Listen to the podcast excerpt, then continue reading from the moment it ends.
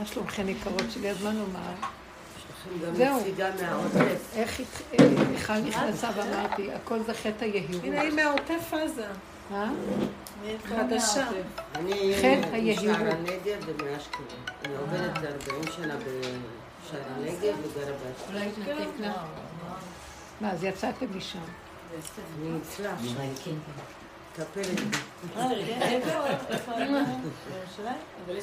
גרה באשקלון. רגע, מה אני אגיד לכם?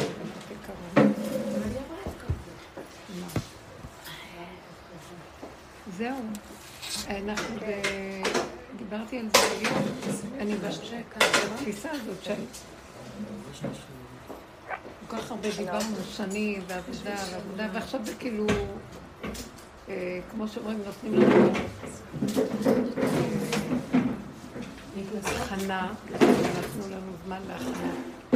הדרך שאנחנו עובדים איתה היא היציאה שבעוד שנייה נמדה, כן, דווקא זה האוזן שאני לא שומעת.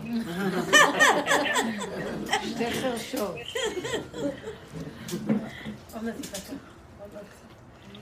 אני אומרת שהדרך הזאת לפני הרבה שנים, מישהי שאלה אותי, מה זה הדרך הזאת? אמרתי לה, זה הדרך של טוב מאוד. מה זה טוב מאוד? לקחת את הטוב ולהביא אותו למאוד. חז"ל אמרו על מאוד שזה מוות. מאוד זה בכל לבבך ונפשך, בכל מאודיך. כאילו, המאוד זה כל הדם שלך, כל מה שאתה. אז קח את הדרך שנתנו לנו, זה לקחת את המערכת של העולם שאנחנו נמצאים בו. יש כאן הרבה סוגי אנשים, אבל בדרך כלל זה העולם ששומר את דרך השם ומצוות וקיום. סור מרע ועשה טוב. אז אנחנו צדיקים לעומת העולם מבחוץ. הדרך הזאת אומרת, אתם צדיקים, קחו את הצדקות שלכם ותרדו למאוד צדיקים. בואו נראה אתכם. מה זה המאוד צדיקים? בואו תבדקו מה מצב הטוב שלכם, אם באמת הוא טוב. ואז אנחנו יורדים ומתחילים לראות מי אנחנו. מסתכלים עם הטוב, לוקחים כמו בפסח פנס, בחורים ובסדקים, ויורדים לחפש מה זה הטוב הזה. ואנחנו רואים, זה טוב בספרי, הטוב במוח, במציאות שלנו, בזמן ההתנסות ובזמן האונליין, מה שנקרא, בשטח, אין טוב ואין כלום. אנחנו לא עומדים בשום ניסיון. וזה המקום של טוב מאוד. זאת אומרת, תביאו את הטוב למאוד שלכם. במאוד שלכם אתם לא מציאות בכלל. אז מה אתה רוצה שנעשה? שנתייאש שאנחנו לא מציאות? לא. כל ימות עולם, בגלל חטא אכילת עץ הדעת, אז אנחנו חושבים שאנחנו מציאות, ואנחנו צרים מהרע ועושים טוב. לקראת הסוף יגידו לנו, אבל אתם זוכרים שאתם תחת חטא עץ הדעת עדיין? אומנם אתם בטוב, אבל עכשיו בואו תפרקו את הכל ותישארו כלום, כלום, כלום. כי קודם הייתם בטוב מול הרע, ברור שאתם יותר טובים מול הרעים. אבל מול השם יתברך, כשיבוא להתגלות, האם יש מישהו שיכול להגיד, אני טוב, אני 3/4 טוב, אני רבע טוב, אני לא יודעת, שליש טוב. אף אחד לא יעיז להגיד שום דבר, כמו ראש השנה. וכל באי עולם באים לפניו כבני מרון, ראשו של זה בזנבו של זה, מישהו יכול להגיד ולהגיד, אני פה, יגידו לו, טוב, תעמוד בצד, בוא נבדוק אותך. אף אחד לא מעיז. זאת אומרת שהדרך הזאת, קצת לפני סגירת בחינת 6,000 שנה, והמעגל של עבודה וכל זה, חצי רע, חצי טוב, אז סור מרע ועשה טוב, עד אברהם אבינו, העולם היה מאוד מאוד גרוע, אברהם אבינו בא לעולם והתחיל להעביר את המצב הזה לטוב, הוא יחסי, צדיק, אוהב השם גדול. הלך הוא מפרסם את השם בעולמו, ותודה. והיה מראה לבא העולם, אתם מחלים את עצמכם במועדיכם, כמו עם סדום ועמורה, אז הוא ניסה להחזיר את האנשים למוטב. אבל ואז כתוב על אברהם אבינו, 10 ניסיונות נתנסה אברהם. הניסיון העשירי בפרשה הקודמת זה ניסיון העקדה. מה זה ניסיון העקדה? מה זה 10 ניסיונות נגיד? אז הניסיונות הראשונים של אברהם אבינו היו בבחינת, אתה רואה את כל המציאות של העולם, אתה תהיה משהו אחר, סור מרע ועשה טוב. ואתה מול העולם מראה את הטוב של החסד, נתינה, עשייה, אהבת הבריות, להזכיר לבריות שיש השם שבורא את העולם. עדיין אברהם אבינו, במשלבים האלה, של הניסיונות האלה, הוא עדיין היה בחינת טוב וצדיק ומציאות של טוב. הוא לא היה בבחינת מבוטל לגמרי להשם, כי העולם בדורו היה צריך אדם טוב, והוא סיפק את הסחורה, הוא היה אדם צדיק, אדם טוב, אבל עדיין היה לו מצד עצמו מציאות. כתוב במדרש שהוא שאל את השם, שהשם מבטיח לו, שהוא יירש את הארץ, אז הוא אומר לו, במה ידע כי יירשנה? והשם הקפיד עליו, אמר לו, מה זה שאתה מחפש עוד לדעת? אמרתי לך שאתה יורש אותה. מה אתה מנסה אותי, באיזה צורה אתה תקבל אותה? זאת אומרת, אברהם אבינו עוד עבד מתוך מציאות הדעת, ששומע את השם אומר לו, אתה תירש אותה, אבל הוא רוצה איזו הבטחה, הוא רוצה איזה, כדרך העולם. אתה אומר דבר מאוד יפה, איך אני דיין באמת? הוא לא הרהר אחרי השם, הוא רק אמר, אולי אני לא אהיה זכאי. אז תיתן לי סימן שעל כל מקרה אני אהיה. אז הוא אמר לו, זה מה שאתה רוצה? אז שימו לב, אני רוצה שאני אתמקד במה שאני עכשיו מדברת, ואני לא מדברת על אברהם, ואני לא מדברת דברי תורה. אנחנו התורה, זאת התורה. זה לא דברי תורה, תסגרו ספריות, אבל חייבים להשתמש לרגע בספרייה. מה אברהם אבינו אומר? הוא נתנסה 10 ניסיונות, ובכל ניסיון, אני רוצה להגדיר את הניסיון. מה זה ניסיון? באמת, באמת, לפני שאכלנו מעץ הדת, לא היו ניסיונות בעולם. השם לא ברא את העולם בשביל ניסיונות, ממש לא. הוא ברא, הוא היה גלוי, ושכינה הייתה איתם בגן, וכולם הכירו את השם. כשאנחנו היינו במעמד הר סיני, אמרנו נעשה ונשמע, יש כאן מצב של ניסיון? היה ברור שיש השם. יש איזו אפשרות להגיד, אולי תשבי במקום שאין רוח, אולי בצד אחר. לא, אבל זה גם נושא ש... לא, תשאירי פתוח, אבל את יושבת מול הרוח וזה קשה לך אולי. לא, רציתי... בסדר? אוקיי. או שנעשה שם פתוח. לא, מה שנראה... לא, זה רק מרכז גם, שזה פתוח פה יותר מדי. זה נכון, אבל שמה לא מפריע. פה זה בסדר. אז אני אומרת שיעלה על הדעת שבמעמד הר סיני, היינו אומרים... ראינו שיש גילוי השם. היינו אומרים, מה דעתנו? לא, אמרנו, נעשה ונשמע. יש כאן ניסיון? מה זה הגדרה של ניסיון? בעץ הדעת, ברגע שאכלו מעץ הדעת, המציאות הזאת שהיה ברור שיש השם, ואין התנסות, הכל מגיע עד אליו. אם ברור, אז מה הניסיון פה? מה זה ניסיון? בזמן שאכלו מעץ הדעת, הסתלקה מציאות השכינה ונהיה אפשרויות, הרבה, נהיה ריבוי. נהיה דבר והיפוכו, נהיה דעות על דבר והיפוכו, נהיה הרגשות, נהיה הבנות והשגות. ויש לאדם ניסיון, כלומר, אם מפסיקים אותו ברצף של מה שיש לו, אז הוא מתבלבל, והוא קורא לזה ניסיון, לא יודע מה לעשות, כי יש אפשרות כזאת ויש אפשרות כזאת. קודם הם לא התבלבלו, למה? כי כל מה שהביאו להם, כל רגע הם התחברו לשכינה, והם התחברו ליסוד העכשווי, ההווה האלוקי שקיים בכל רגע, ומתחדש התחדשות תמידית, כמו מזריקה שזורקת כל הזמן וחוזרת וזורקת, ועוד פעם שפע ועוד פעם, איזה ניסיון יכול להיות ואיזה בעיה צריך להיות. ברגע שתיגמר, שיתקע משהו במזריקה, אז אפשר אולי להגיד מה קרה, אבל באמת שם לא נגמר, הכל היה... עכשיו, ברגע שאכלו מעץ הדת, נהייתה הסתרה של המצב הזה, ואז נכנס המציאות של הרבה מחשבות, כאילו מה קרה בעץ הדת? לקחו נקודה והשפריצו אותה להרבה חלקים, שברו את הנקודה להרבה חלקים. ועכשיו אנחנו במציאות של ריבוי, הרבה.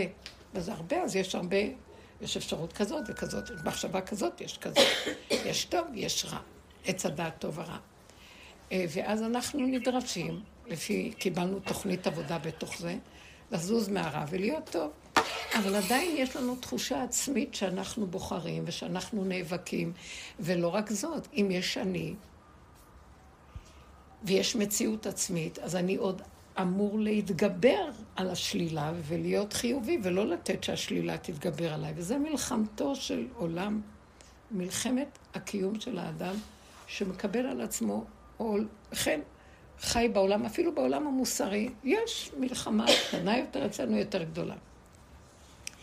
אז אברהם אבינו, הוא היה במקום הזה של המלחמה מול העולם.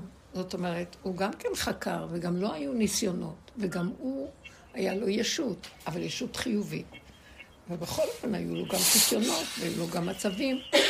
כי מה זה הניסיון? ברגע שלקחו לו את החיובי, הוא עמד במקום שערערו לו את החיובי, היה לו הניסיון של... שרה אומרת לו... שיקח את הגר, אחר כך נולד לו בן אחר, אחר כך אומרת לו גרש את העמה, היה לו ניסיונות שהוא ירד למצרים וגנבו לו את שרה, הניסיון של רעב בארץ ישראל, כל מיני ניסיונות שהוא עבר. ניסיון של המלכים שהיו, שהיה לו מלחמות מול המלכים, כל מיני ניסיונות. כשהוא מגיע לניסיון העשירי זה... עכשיו, כשאני מסתכלת על הניסיונות, אני אומרת, מה מטרת הניסיונות? לראות אם הוא מתגבר. נכון שזאת התשובה, אם אנחנו מתגברים, אנחנו יכולים לעמוד במציאות של נגד ה... אנחנו מקבלים שכר על זה. אז מה, כשאני מתגבר, איך אני מרגיש? התגברתי. תופח על השכם, אומר וי, באמת, אני אדם צנוע וענה, ואני יודע שיש השם, אבל אני גם קיים. וגם בניסיון אני מבקש מהשם, תעזור לי, נכון? זאת אומרת, מה זה תעזור לי? אני יכול, ואתה תעזור לי. זו המציאות של עץ הדעת, שאנחנו בתוך ניסיונות צריכים עזרה, ולא רק שאנחנו צריכים עזרה, אנחנו נכנסים בתוך ניסיונות. נכנסים. אבל אברהם אבינו עבר 10 ניסיונות. למה היה צריך להעביר 10 ניסיונות? כדי שהוא יתגבר כל פעם יותר ויותר ויותר? בדיוק הפוך. כדי שכל פעם הוא יגיע למצב שהוא יכיר שהוא חושב שהוא מתגבר, ושהשם רק עזר לו. באמת, באמת, אם השם לא היה עוזר לו, אין הוא יכול לו. זאת אומרת, תמיד הוא במצב שלא יכול, רק הוא עוד נדמה, יש לנו, מלווה אותנו כאן בתוכנית של העולם, שאנחנו מציאות ויש לנו ניסיונות. אז מה הוא הגיע לקראת הסוף? זה הלך ופחת, זאת אומרת, הניסיונות שלו, מההתחלה שלו, אני מתגבר ואני מול העולם, ואני מראה לעולם ואני הכל, פתאום הוא אומר לעצמו, אבל זה לא המטרה. המטרה האמיתית של הניסיונות, זה להפסיק להיות בניסיון ולצאת מכל הניסיונות. ולהגיע למקום שאני, לחזור למקום הראשוני, הבראשיתי, למה שאני אכנס לניסיון? לא, אל תביאני לידי ניסיון ולא לידי ביזיון. ולא הם ולא שכרם. למה? כי הוא מסתבר לו באמת שגם זה שהוא חושב שהוא עמד, רגע אחד שהשם מסתיר את פניו, הייתי נבעל, אני לא יכול לעמוד בשום ניסיון.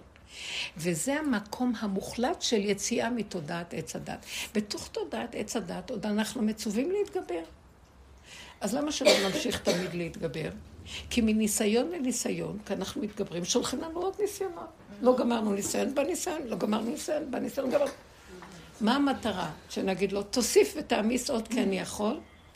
ולא רק זאת, כשבאים עוד ניסיונות לקראת הסוף, הניסיונות ילכו ויערימו כאלה קשיים שאני יעבוד מאוד מאוד קשה, ומה שנראה לי שהצלחתי, פתאום אני אגיד, לא, חבל שבחרתי בחירה כזאת, יכולתי לבחור בחירה כזאת, למה עשיתי את זה?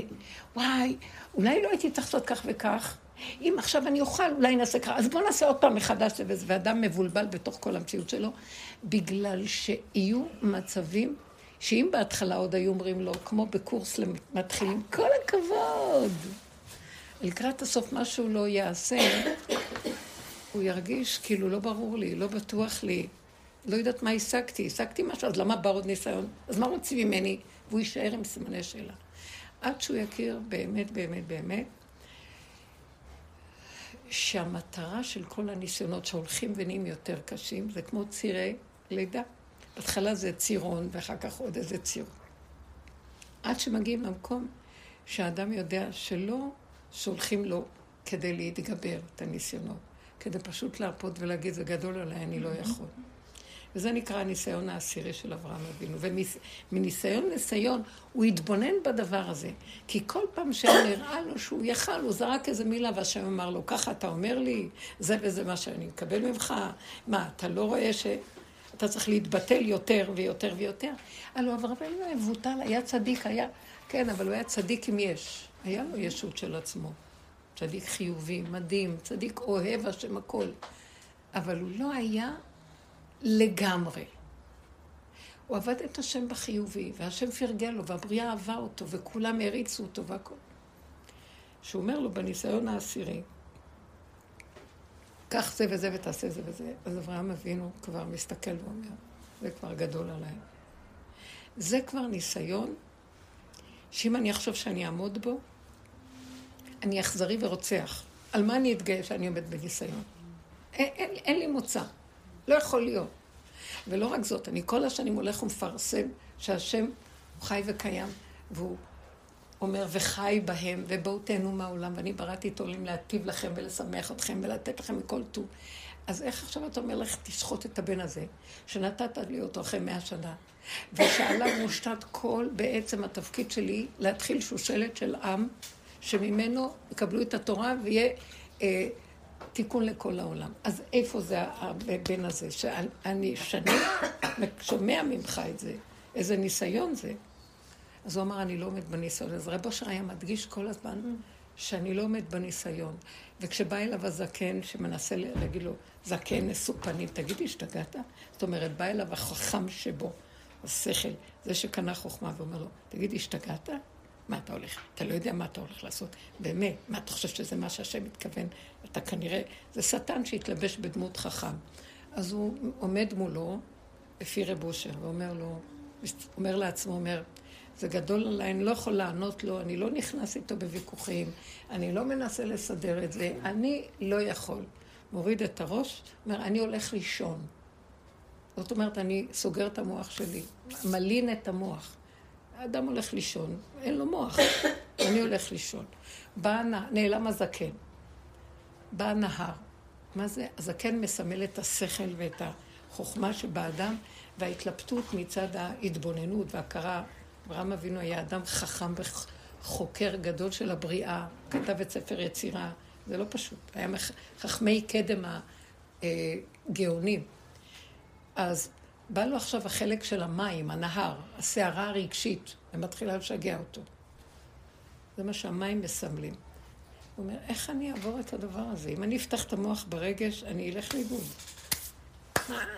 ילד שלי, מה? הוא אומר, אני הולך לישון.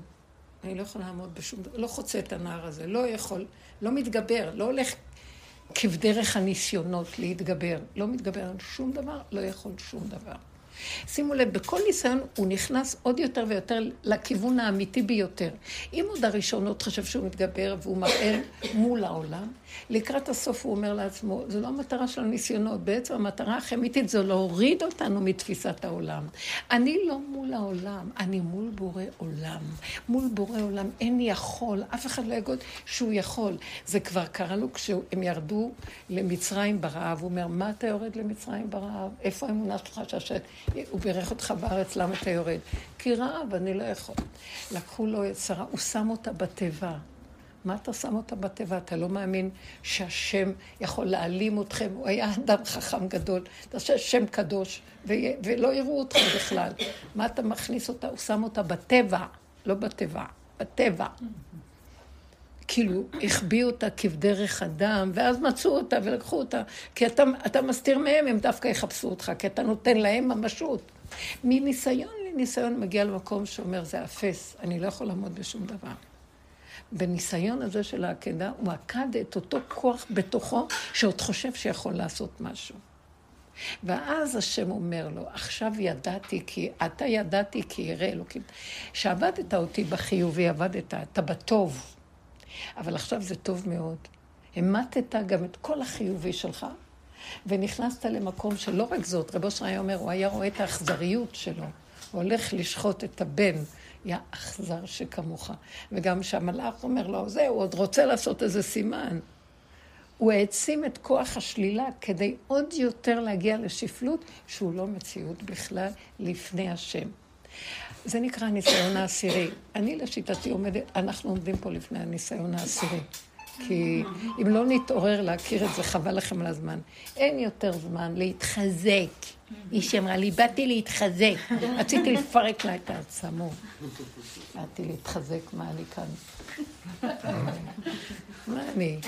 באתי להתחזק, אני כולי חלשה, אני כולי, אין מתום בבשרי, אין לי כוח, אין לי כלום, אין לי יכולת להתחזק בכלום, לא מסוגלת להתחזק, אני עליני דף ערער, אבל לא מול האדם. ולא מול העולם. אני מול בורא עולם, כי אי אפשר לבוא מול העולם בהתחזקות. אז ההתחזקות היא כדי להתחזק, עוד לעמוד ביכולת להתגבר מול השני שחושב שהוא מציאות. אני הולך להילחם בעזתיים האלה, העזה הזאת, העמלק הזאת, ואני אראה להם מי אני. ידעו לכם שלקראת הסוף, כאשר אני הולך להתגבר מול הרע, שקופץ, ולקראת הסוף הרע, כמו לידה, הולך וגדל, הצירים יותר חזקים, שלילה כל כך חזקה שמי יכול להתגבר עליה. מטרת המקום הזה זה להזמין את השם שיתגבר לנו. השם ילחם לכם ואתם תחישו. זאת אומרת, המטרה של כל השם מערבב את החומרים, והמינונים לא שווים. אין כאן מינונים שווים, אז זה לא יכול להיות, זה רצועת מרדות המלאכית קשה ביותר. עכשיו, אני לא מדברת עליהם, אני מדברת עליי, שבתחתיות שלנו שוכב כזה בור של נחשים ועקרבים. עלו כמוס עמדי חתום באוצרותיי, ראש פתנים אכזר. אי אפשר לתאר את עכשיו, היהדות והתורה לא נותנת לנו להוציא אותו. אבל הוא קיים בתוכנו, בשורשים החבויים שלנו. וכשאני שונא את העזתים, זה יוצא מהעזה שיש בתוכי, כי מאיפה יוצא גרוע כזה לרצות להרוג אותם גם. אני לא באתי להגיד שאני צדיקה, אבל תאבחנו את הנקודה. אתם מבינים מה אני אומרת? אומנם אנחנו קיבלנו תורה, ואנחנו העברנו את השלילה ושדרגנו אותה, אבל תמיד בתוכנו יקנן איזה כוח, שהוא חלק פנימי עמוק עמוק, שרק השם יכול לו. אז למה הוא בתוכנו אחרי שעשינו את כל העבודות הקודמות? כל העבודות הקודמות בכל הדורות זה 9 ניסיונות, 8, שאנחנו עוד אומרים מול העולם, ואנחנו מאמנים את עצמנו לא להוציא את הלכלוך שלנו החוצה. לא להראות את האכזריות, לא להראות את הנקמנות, לא להראות את השנאה, לא להראות את כל הלכלוך שלנו. ואז אנחנו מאמנים את עצמנו להיות בטוב מול העולם. אבל לקראת הסוף, כל העבודה שעשינו להתאמן, הכל יצוף בכפל כפליים. מאיפה זה צף?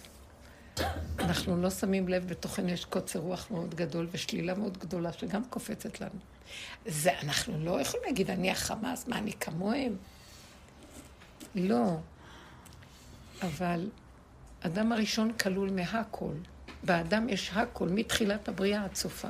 הוא נולד ביום השישי וכל החלקים של הבריאה בתוכו. כל המציאות בתוכו. אם הוא יגיד, לא, זה לא אני. משיח האדם הכי נזר הבריאה, יושב בפתחה של רומי, והוא רואה כל רגע, למה?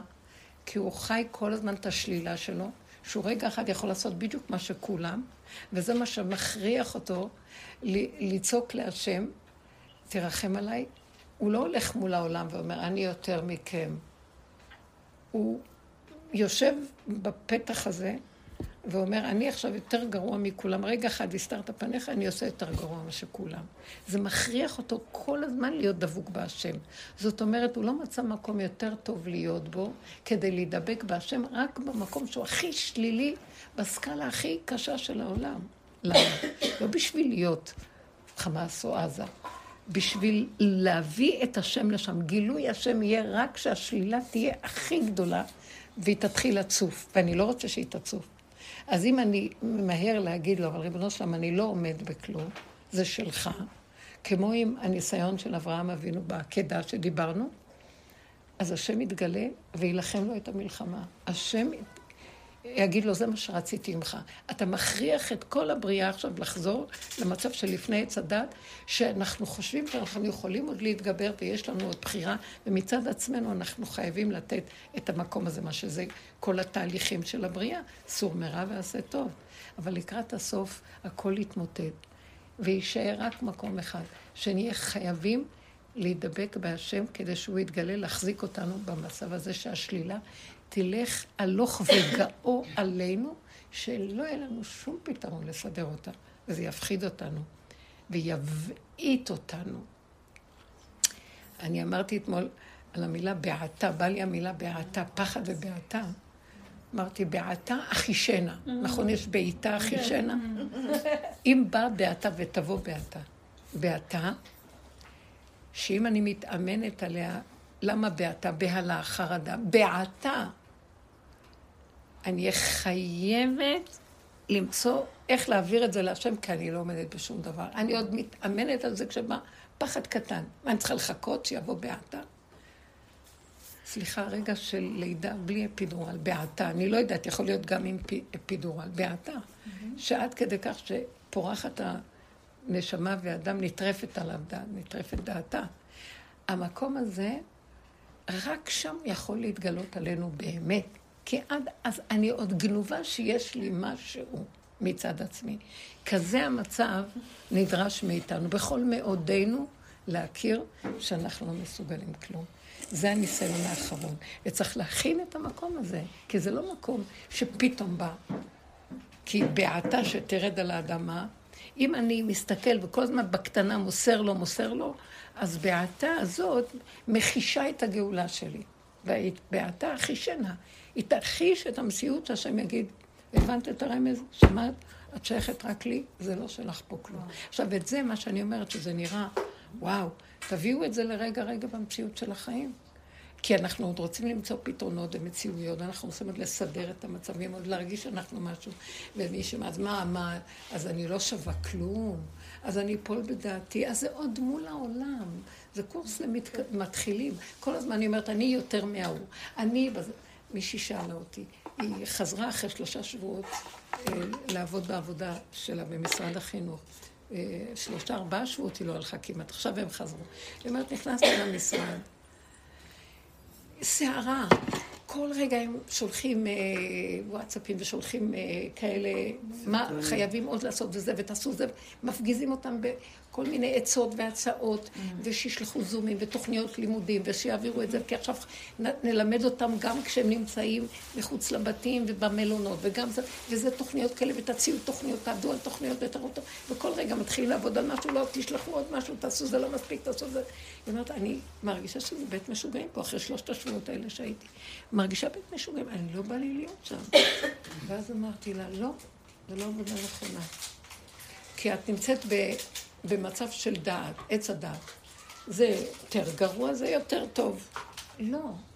תתאמני על זה להיות, אני כאן יושבת, אני צריכה פרנסה, זו פרנסה שלי, נכנסת.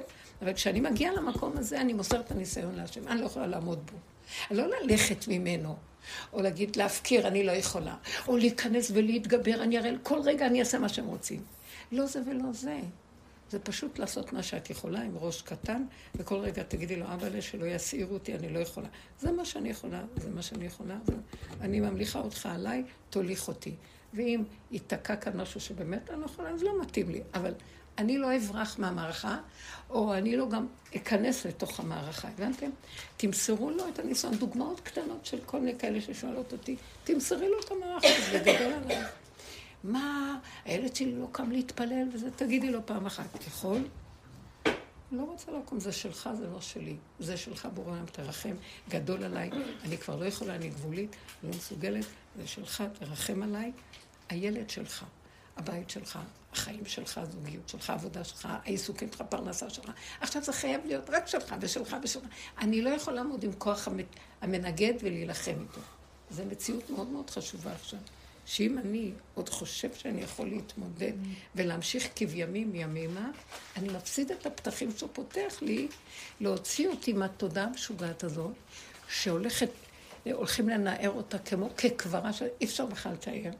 כתוב, נועה רואה התרועה הארץ, והיא התנודדה כמלונה, וכבד עליה פשעה, ונפלה ולא תוסיף קום. אז יקום השם, ויפקוד את מלכי השמיים בשמיים, מלכי האדמה על האדמה. זה הזמן שהוא פוקד את כל הגויים, את הכל, כולם יבואו לפה, סיפורים. אני לא יודעת כלום. אני יודעת שאני לא אכפת לי.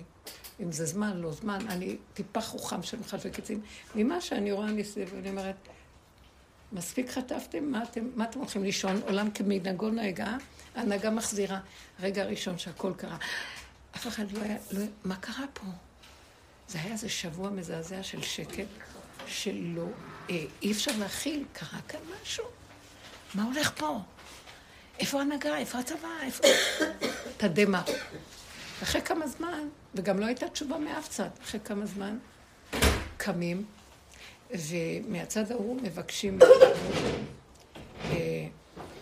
תרגעו, הכל בסדר, בשליטה, יש מנהיגים, יש הנהגה. עוד פעם הכיסאות רבים, עוד פעם זה נעשה עם זה, מול זה. כולם כאילו תופסים. חבר'ה, הכל בסדר, הכל בשליטה. לכו לישון, עד יום ראשון, הכל בשליטה. אנחנו עד היום עומדים ותלויים. אני לא מדברת על ההנהגה בחוץ, אני מדברת על המציאות, מה רוצים ממני. זו הנהגה שאין לי על מי לסמוך, אין לי תולרץ על בימה, אין לי על מה להישען, אין לי אחיזה בשום דבר. מה שקרה פה הוא קורא לי, תתעוררו. זה שיהיה המעגל הזה של הפסאודו והכאילו של הבריאה, של ההנהגה כאן במדינה, חוזר על עצמו, זה יקרה. ירדימו, המערכת רוצה להמשיך להרדים וכאילו הכל בסדר. כל כך הרבה שנים המצב הזה עם הדרום, 30 שנה. למה חיכיתם? לחמש את המצב הזה? למה אתם לא שומעים את האזרחים ועוזרים להם? מי מקשיב בכלל למישהו שיגיד? שום דבר. ואנחנו יושבים, מה נעשה? האזרחים הם בייאוש. אנחנו, עזבי, אני נותנת לכם אנלוגיה. אנחנו בייאוש. אנחנו החרדים בייאוש.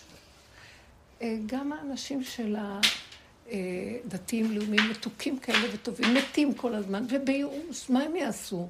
לא מקשיבים להם שישימו כאן איזה גדר ופה יסדרו זה, ויקימו וינו הנהגה אחרת מול כל הערבים שעושים וחיים, מרגישים שכאן זה פלסטין כבר. מה לעשות? אני נותנת משם אנלוגיה לגבי המציאות שלי. גם החרדים, מה נעשה? קמים עוד פעם והולכים ללימוד התורה, זה כבר לא לימוד תורה, זה ייאוש. כי הגברים נהיו כמו נשים, טפלים בילדים, ונשים הולכות לעבוד, בהייטקים, ואחר כך נורא יפות, אז הבעל גם יבשל והכל. יש מין ייאוש, אף אחד לא יודע איפה הוא נמצא, ומה המקום שלו. יש ייאוש ורפיון, העם ברפיון וייאוש. מה הוא בא ואומר לנו? הישועה תהיה מהעם, אתם הכי קרובים לאמת. מה האמת? שאתם כל כך חסרי אונים. אז תגידו שאתם חסרי אונים, אבל אליי, מה אתם עוד נושאים את עיניכם? להנהגה, לזה, לשם, לפה. מה את עוד בא להתווכח אם בעלך ככה או לא ככה? מה את הולכת להגיד לו זה או מה את הולכת להגיד לילד? מה, את לא רואה כבר הרבה זמן שהוא לא מקשיב לך? מה, את לא רואה שזה... מה שלא תגידי עוד פעם יהיה איזה ויכוח או איזה נקודה? מה אתם... תתעוררו. אז מה נעשה? כי מוכר לנו רק זה מול זה, מה נעשה עכשיו? עכשיו אני מגביר את השלילה שיהיה לכם בראש שאתם לא יכולים לעשות כלום. למה אתם נכנסים בייאוש תרדמתי? למה? אתם צריכים להבין שאם לא זה ולא זה, יש השם. זה רק אני. ואני אתגלה רק על אלה שבאמת נגמר להם הכוח מפה ומפה. אז מה שקורה לנו, או שאנחנו מתייאשים צד אחד, או שאנחנו מלבים את הדמיון. כלל ישראל, אחדות ישראל, נעשה זה, בוא נזרוק, נעשה, נלך כולם ביחד. זה מאוד יפה, אבל... זה גם מעריך את הקץ. אתם מבינים למה אני מתכוונת? זה כאילו עוד כוחי ועוצים ידי, ואז ישר אומר, איזה חסד, איזה משהו, אנחנו משהו. זה מאוד יפה. אני לא רוצה לבוא ככה. אני רוצה להגיד לשם, אין לי כוח לעשות כלום. תעזוב אותך, אבל אני רוצה רק כל היום לשתות קפה, לא מעניין אותי שום דבר. אם זה העולם שלך, תבוא צדק אותו. אנחנו לא יכולים לו. יותר מדי העם הזה עבר תיקונים וניסיונות וגלגלים על גלגלים, ואנחנו לא יכולים להכיל. אנחנו נמכרנו, כי נמכרנו אני והמילה שמיד להרוג ולבן, ואנחנו מתים הולכים עד כמה, ואומר כבר, די, אני מחכה לכם שתתמרדו. לא תתמרדו מול המערכת, תתמרדו בתוך עצמכם מול ההנהגה שלכם. תכירו שלא זה ולא זה, ימין ושמאל תפרוצי, ואת השם תעריצי. אתם קולטים מה אני מדברת? תתעוררו ותגידו, תנצלו את הכי גרוע שעכשיו אתם נמצאים, לא בשביל להתייאש או להתגבר, בשביל לבוא אליי. אני בכוונה, זה כמו לידה. היא תגיד לו, לא, תעצרו את הגלגל, אני רוצה לחזור לחודש הראשון. בוא נתגבר על המצב הזה, או נדחה אותו בכלל. לא יעלה על הדעת, זה כבר על חזור. רבו שראיה אומר, דרך אחרת אין. היו פעם שהיינו אומרים, בוא נברח מהדרך, אין לנו כבר כוח אליה. לא בגלל שאני אגיד, אין לי כוח, אתה מוסיף עוד ניסיון ועוד ניסיון ועוד ניסיון. אז הוא אומר, לא, לא, אני מרבה בניסיונות כדי שתגידו, תעצור, אני לא רוצה, אני לא יכולה. אתה רוצה, תיקח אותי פה, לא רוצה. לא מתאים לי להיות ששייכת ככה. אין כבר עם ישראל, זה רק אתה תיכנס ואתה מאחד את עם ישראל. אבל אתה צריך אחד כזה שיגיד, לא יכול. ולא משום שאני כועס על כולם, משום שאני באמת גבולי כל כך ולא יכול. אתה בכוונה הבאת אותי לגבול הזה, לשמוע את הלא יכול שלי, ואז דרך זה אתה נכנס. ואתה רוצה 10 כאלה יסדרו לך שתיכנס לעולם. אברהם אבינו שאל, יש 10 כאלה פה? זה לא בדיוק שהוא באמת רצה שהעולם יקון עם 10 צדיקים. הוא רצה להמליך את השם באופן מוחלט בעולם. כי מי יכול להתגבר על הרוע של סדום הזה? אבל אם אין 10, אז הסדום יחריב את עצמו. אם אנחנו לא נקום ונתחיל לפתח את תודעת הניסיון העשירי, אני לא עומד בניסיונות. לא חייב, לא רוצה. אני, תקשיבו לי, אתם יודעים מה שקורה לי? תקשיבו, זה לא נראה, כולם אומרים, נו, בוא נעשה ככה, ואז נקום, ונעשה לכבוד העולם, לכבוד העם, לכבוד... פתאום אני מרגישה תשושה. כל החיים עשיתי, כל הזמן אני בהתנדות ועשייה ציבורית, ועשייה משפחתית, וגמרתי את החיים שלי על כולם כבר. מה עכשיו עוד אני צריכה לעשות? ופתאום אני אמרת לו, אבל אין לך משהו חדש לתת לי, זה התחזית שלך? עוד פעם לגרד איזה כוח של עשייה ונתינה, עוד איזה הוגות לעשות פה. אין לך חידוש לכל הסיפור הזה? אולי תתגלה ותבין. תעלה אותנו לאיזו תודעה חדשה, משהו חדש, נמאס לי כבר מכל זה. מה זה? זה גם כבר, זה הגויים יכולים לעשות. מה עם ישראל עכשיו צריך לעשות? זה לקדש את השם ולהגיד, אין עוד מלבדו לגמרי. זו עבודה פנימית, פרטית, שרק מדרגת אדם יהודי שנתן ונתן ועשה ושחט עצמו בכל הדורות, יכול להגיע למקום הזה. אתה לא תצפה שגוי יגיד את זה. כי יש שם תחושת ישות וכוח. ופה אני אומרת, מה? אז אני לאחרונה רק מוצאת את עצמי, אמרת לו, לא, אז מישהי כל כך מתוקה הבוקר בשיעור אמרה. ישבתי בבית, ופתאום ראיתי את עצמי ואמרתי, היי, אני חייבת לעשות לשיער שלי צבע. ככה היא הולכת עם כובע, אבל יש לה כזאת, מין פלומה כזאת, בלונדינית. אז באה מחשבה ואומרת לה, מה, בימים כאלה את לא מתביישת? ואז היא נזכרה בשיעור והיא אמרה, לא, אני צריכה לעשות פלומה, בלונדינית. ואז היא יצאה, היא גרה ביישוב אלי, איפה שהחברה, כל הדבר הזה, לא יודעת מה. ואז היא אומרת פתאום, אני נוסעת בכביש לירושלים, ואני פתאום... שקט, אין מכוניות, ופתאום בא לי מחשבה. אין נפרד, בכביש, רק מכוניות ערביות עוברות. אז היא פתאום אומרת, מה? אתה לא מבין שאני צריכה לסדר את הפלומה שלי? תעטוף אותי שאף אחד לא יראה אותי, אני צריכה להגיע לירושלים, ואני צריכה לסדר את עצמי לקראת הגאולה. אני חייבת להכין את הכלה לקראת הגאולה כזאת פתוקה. ואז היא אומרת, ופתאום היא קיבלה כזה ביטחון ושמחה, והיא דוהרת בכבישים ומגיעה לירושלים, בכלל לא שמה על שום דבר, היא לא ראתה בעיניים כלום.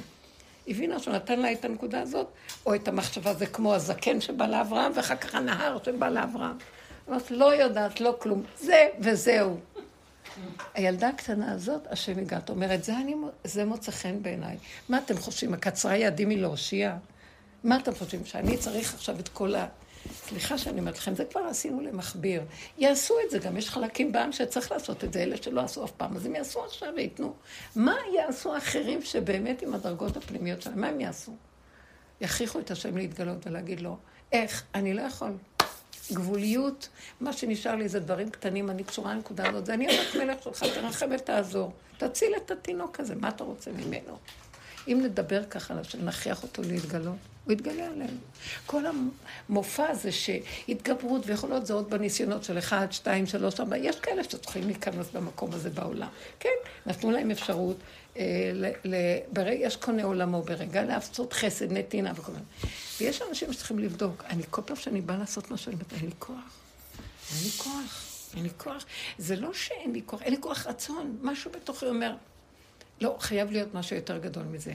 וגם השם אומר, כן, תגלו אותי, הולך להיות משהו הרבה יותר גדול, שאני לא נזקק לאף אחד שיעשה משהו. למה אני... אתם חושבים שהבאתם את העולם כדי שיהיו מלחמות פה ושאתם תעזרו לנצח? או שהבאתי רעב כדי שתעזרו לסדר את הרעב ותיתנו לכולם אוכל? זה עוד בעולם של סור מרע ועשה טוב, אז צריכים שהאדם ימצא את הישות הדמיונית שלו, שהוא חושב שהוא יכול. אז ברור, נתתי לכם חוקים, תעשו את זה. גם החוקים שנתנו לנו... מתן תורה ביסוד הראשוני שלו, לא היינו צריכים שום דבר. האור האלוקי התגלה, ואני אמרתי, אלוקים אתם ובני עליון כולכם, ברגע אחד היינו עולים למקום אחר לגמרי.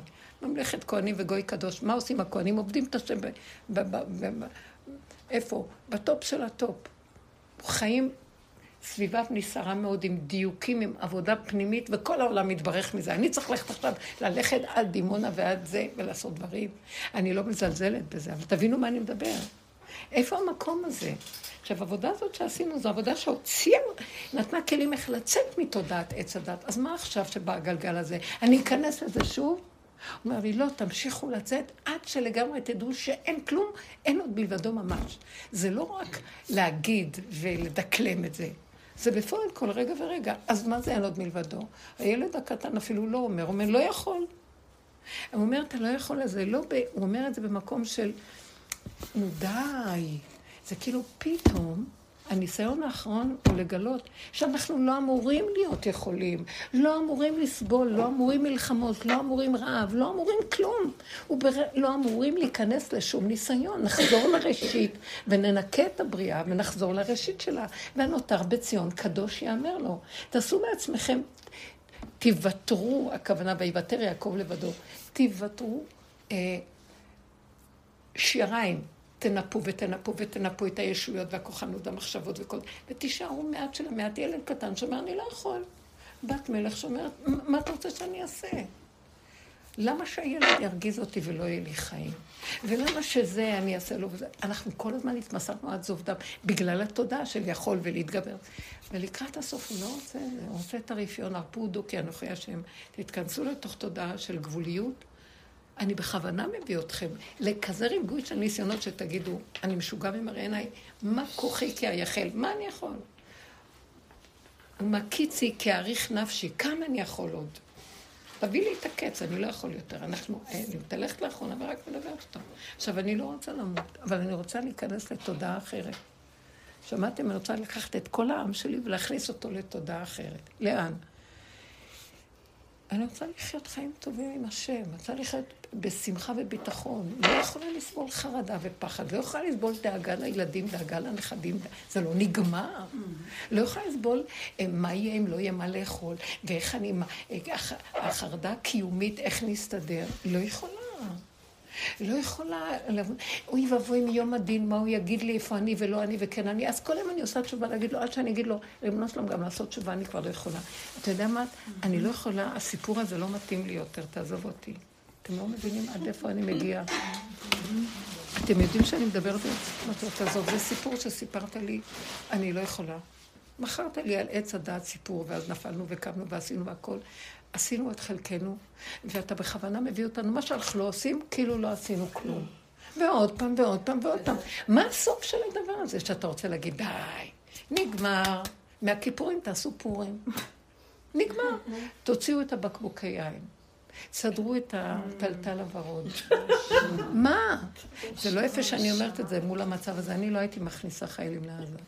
לא הייתי, כואב לי, הנהגה חסרת, אני לא בא לבקר, אסור לשפוט. בתודעת השטח עכשיו הם כבר שם ואין לשפוט ולדון כלום. אבל מה זה אומר לי? אנחנו בסכנה. לא רוצה לתת את החיים שלי שאף אחד החליט לי עליהם כלום. רק לבורא עולם. מה זה בורא עולם? מתוכי. איפה הוא מתוכי? תני לי את המאוד שלך, את הקלקול והלכלוך, ותגידו לו גדול עליי. זה אפילו לא קלקול, זה לא שלילה. אני לא הייתי מגדירה את זה כשלילה. הייתי אומרת לו, זה מה שאני, הספרייה אומרת לי, זה שלילי, זה חיובי. אבל אתה יודע מה, בעולם של התיקון, בעולם של התשובה, נעשה מיליון פעמים תשובה, ועוד פעם זה יחזור. ואין אדם מת חצי תאוותו בידו, אני לא יכולה יותר. מה המטרה שלך? להביא אותנו למקום, הוא אומר, שתדעו שזה רק... שמתי אתכם במעגל, לצרף אתכם עד שתגיעו למקום של... זה באמת סיפור שסיפור לנו. אני לא עומד בזה יותר. תוריד, תעצור את הגלגל. מה זאת אומרת סיפור שסיפור לכם? אתה אכלת מעץ הדעת, וקיבלת ישות וכוח. כל הסיבובים האלה למצות את הכוחנות, עד שתהיה מוטש על מוטש על מוטש. למה שתהיה מוטש? כי לא אלך לך. כי אני אביא לך... חרבון על חרבון על חרבון, כי לא ילך לך כלום. כי מה שלא תעשה לא תצליח. אתם לא רואים שהמצב הוא כזה? מה שלא נעשה, מה נעשה עכשיו? תלויים ועומדים. למה? כדי שנדע שלא המטרה שנעשה ונצליח, שהמטרה שנרד מכל הסיפור המזעזע הזה, זה אחיזת עיניים. אנחנו נמצאים בבועת דמיון משוגע שלא נגמרים פה המלחמות והשנאה והכעס והרוגז והמיתות המשונות, ואנחנו נגמור את זה אף פעם, עד שנגיד תעצור את הגלגל. לא רוצים. זהו, גם גדול עלינו. התיקון הכללי האחרון זה שלך, לא שלי. כי אני לא יכול. זה מה שרוצה לשמוע, אתם מבינים? לא, אנחנו עוד ננצח את המערכה. זה נותן כוח לעזתים עוד יותר להתחזק ולגנוב מאיתנו את הכוחות של עץ הדת. כי כשזה קם זה נופל, וכשזה נופל זה קם, ויותר גרוע. זה תודעה של משיח בן יוסף, כי הוא צדיק והוא שונא את הרשעים. וכתוב, תתפללו שצריך להתפלל על משיח בן יוסף, שארמילוס הרשע לא יהרוג אותו, כי הרוע לוקח ממנו את הכוח של השנאה הזאת, והוא עוד יותר שונא ממנו. אנחנו לא נתגבר, להם יש שנאה שהשם ישמור ויציל. אני לא עומד בתחרות שלה.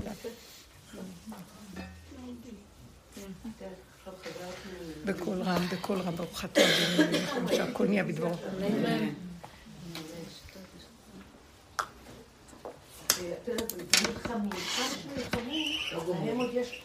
איך?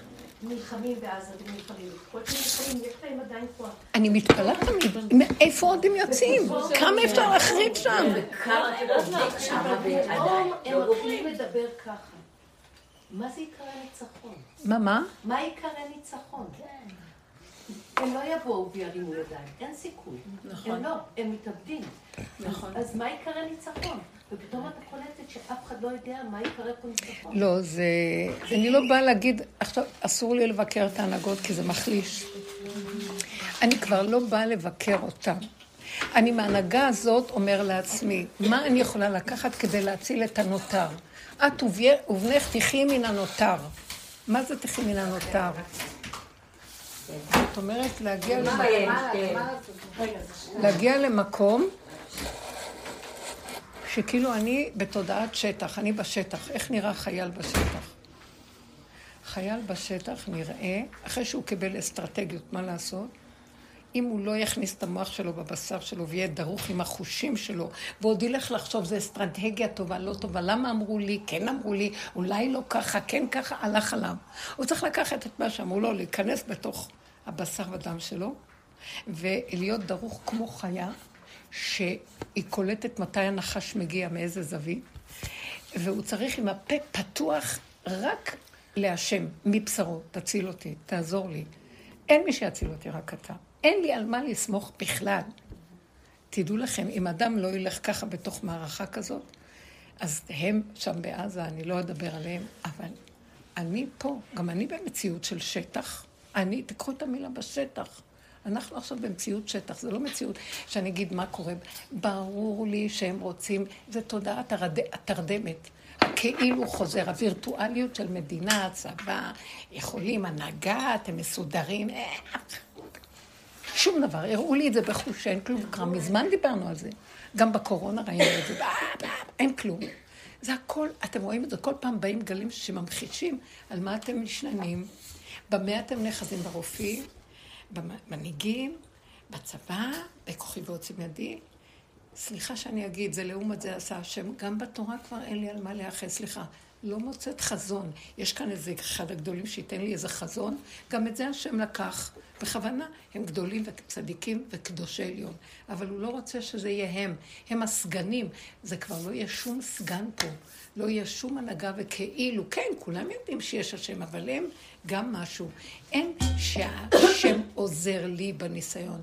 השם יושיע אותי בניסיון. כי אין לי על מי להישען.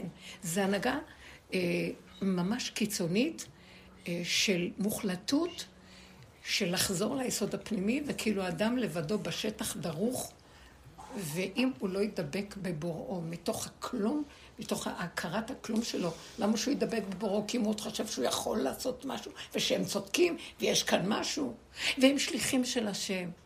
אני כבר לא מאמינה בשום דיבורים יותר. גם זה, כי אני רואה בחוש. שהכוחי ועוצם ידי הם מחלישים את אפשרות השם להתגלות בעולם. אז אני לא תופסת מהכיוון הזה בכלל יותר. אני רק הולכת במקום איפה שיש לי טיפת כוחי ועוצם ידי, אני אומרת, את מפסידה את גילוי השם, תורידי את זה למטה, תשפשפי את זה עד שגם הקצת הזה לא יישאר, ותעלי את האבק להשם. ויאבק איש עם אוהב. אבק, תהיה אבק אדם, זהו. ואז השם יבוא ויגאל, כי אין משהו אחר. זה המקום, מה זה השם יבוא ויגאל? בואו אני אגיד לכם, לא יהיה לי בכלל תודעה שיש שני, שלישי. אני רוצה לחזור, אני יודעת מה זה השם יגאל. הוא לא גוף ולא דמות הגוף. אתם יודעים מה זה? שלווה, רגיעות, פשטות, כמו אוטיסט. אבל עם נשמה קדושה פנימית, שרק מדברת עם השם, ומדברת איתו וחיה איתו, ואומרת לו, הנה ידיים והרגליים, אם אתה רוצה שאני אהיה שליחה של... אבל ממך, לא ממני. לא לחץ, לא מתח, לא שערה, לא כאב, לא פחד, לא חרדה. שום מידות מהסוג הזה. תיקח את הסיפור הזה, אני לא יכולה לסבול, אני לא רוצה להיות בעולם של המצב הזה. כי מה שאני לא עושה, אני טיפה הוציא את הראש החוצה, יבלעו אותי חיים, ואז אני אנהג כך, אני אגיב כך. אני לא רוצה, אני לא סומך על עצמי בכלל. יש לך משרה חדשה בשבילי? כן, לא רוצה. תבינו, ואז הוא אומר לי, לא צריך משרות, אני דרככם מתגלה. האדם הראשון שהיה בגן עדן לפני החטא, עצם הנשימה שלו, הוא תיקן את העולם. שהוא היה רעב, האוכל הגיע עד אליו, ובעצם אכילתו את האוכל, הוא תיקן את האוכל, כי יש ניצוצות באוכל בכל דבר. או כל דבר שהוא דיבר, נהיה. הוא לא צריך בין המחשבה לדיבור, לעשייה, יש פרק זמן והפרדה. חפצו קשורה ביכולתו. חפץ משהו, ישר זה נהיה. בואו נחזור למקום הזה. גן עדן עולה אדמות רגיעות, מתיקות, שלווה, שלום. בואו נחזיר את הכוח הזה של השם בעולם, כי אין תקנה כאן לעולם.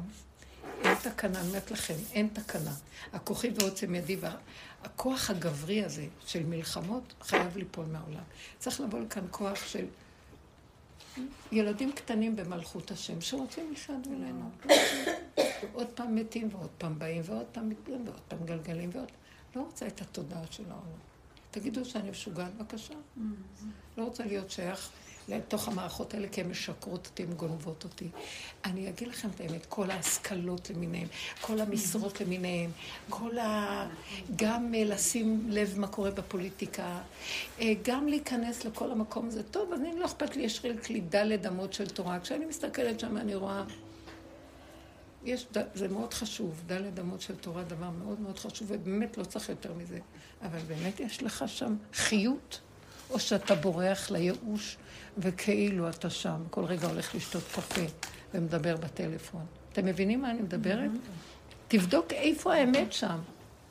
אז תורה זה דבר גדול, וללמוד אין יותר טוב מזה. תיכנס, תשמח, תחיה, ותגיד, זה מה שאני יכול, אני לא יכול. היום כל אחד באשר הוא. בתפקיד שלו, במקצוע שנתנו לו, או בתכונה שיש לו, שיבדוק את המקום הקטן שלו ויעבוד איתה עם השם, לא עם המציאות של מול עולם ומול רע וטוב וכל הדבר הזה. הבנתם? אני אומרת, לא נדרש מאיתנו יותר מזה. אז למה? זה הפתרון הכי נפלא, זה לא פתרון אפילו, זה הכנת הכלי שיכנס חיות אלוקית, שתציל אותנו מהבעתה והחרדה, ומהרוגז, והסערה, והמלחמה. כי באמת, באמת, באמת, כל פעם שאני שומעת על חיילים שהולכים צעירים, אני לא יכולה להכיל את זה. מה מועיל לי שאני אשמע? אני מועילה להם? לא. אבל אם אני נשארת בקטנה שלי, לא יודעת ולא כלום, רק חיה איתו, בא, אי אפשר לא לדעת. באה השמועה, עם השמועה אני משתמשת כדי לחזור אליו, יש תועלת למה שאני עושה פה. אני מכניסה אותו לעולמו. אתם מבינים מה אני מדבר?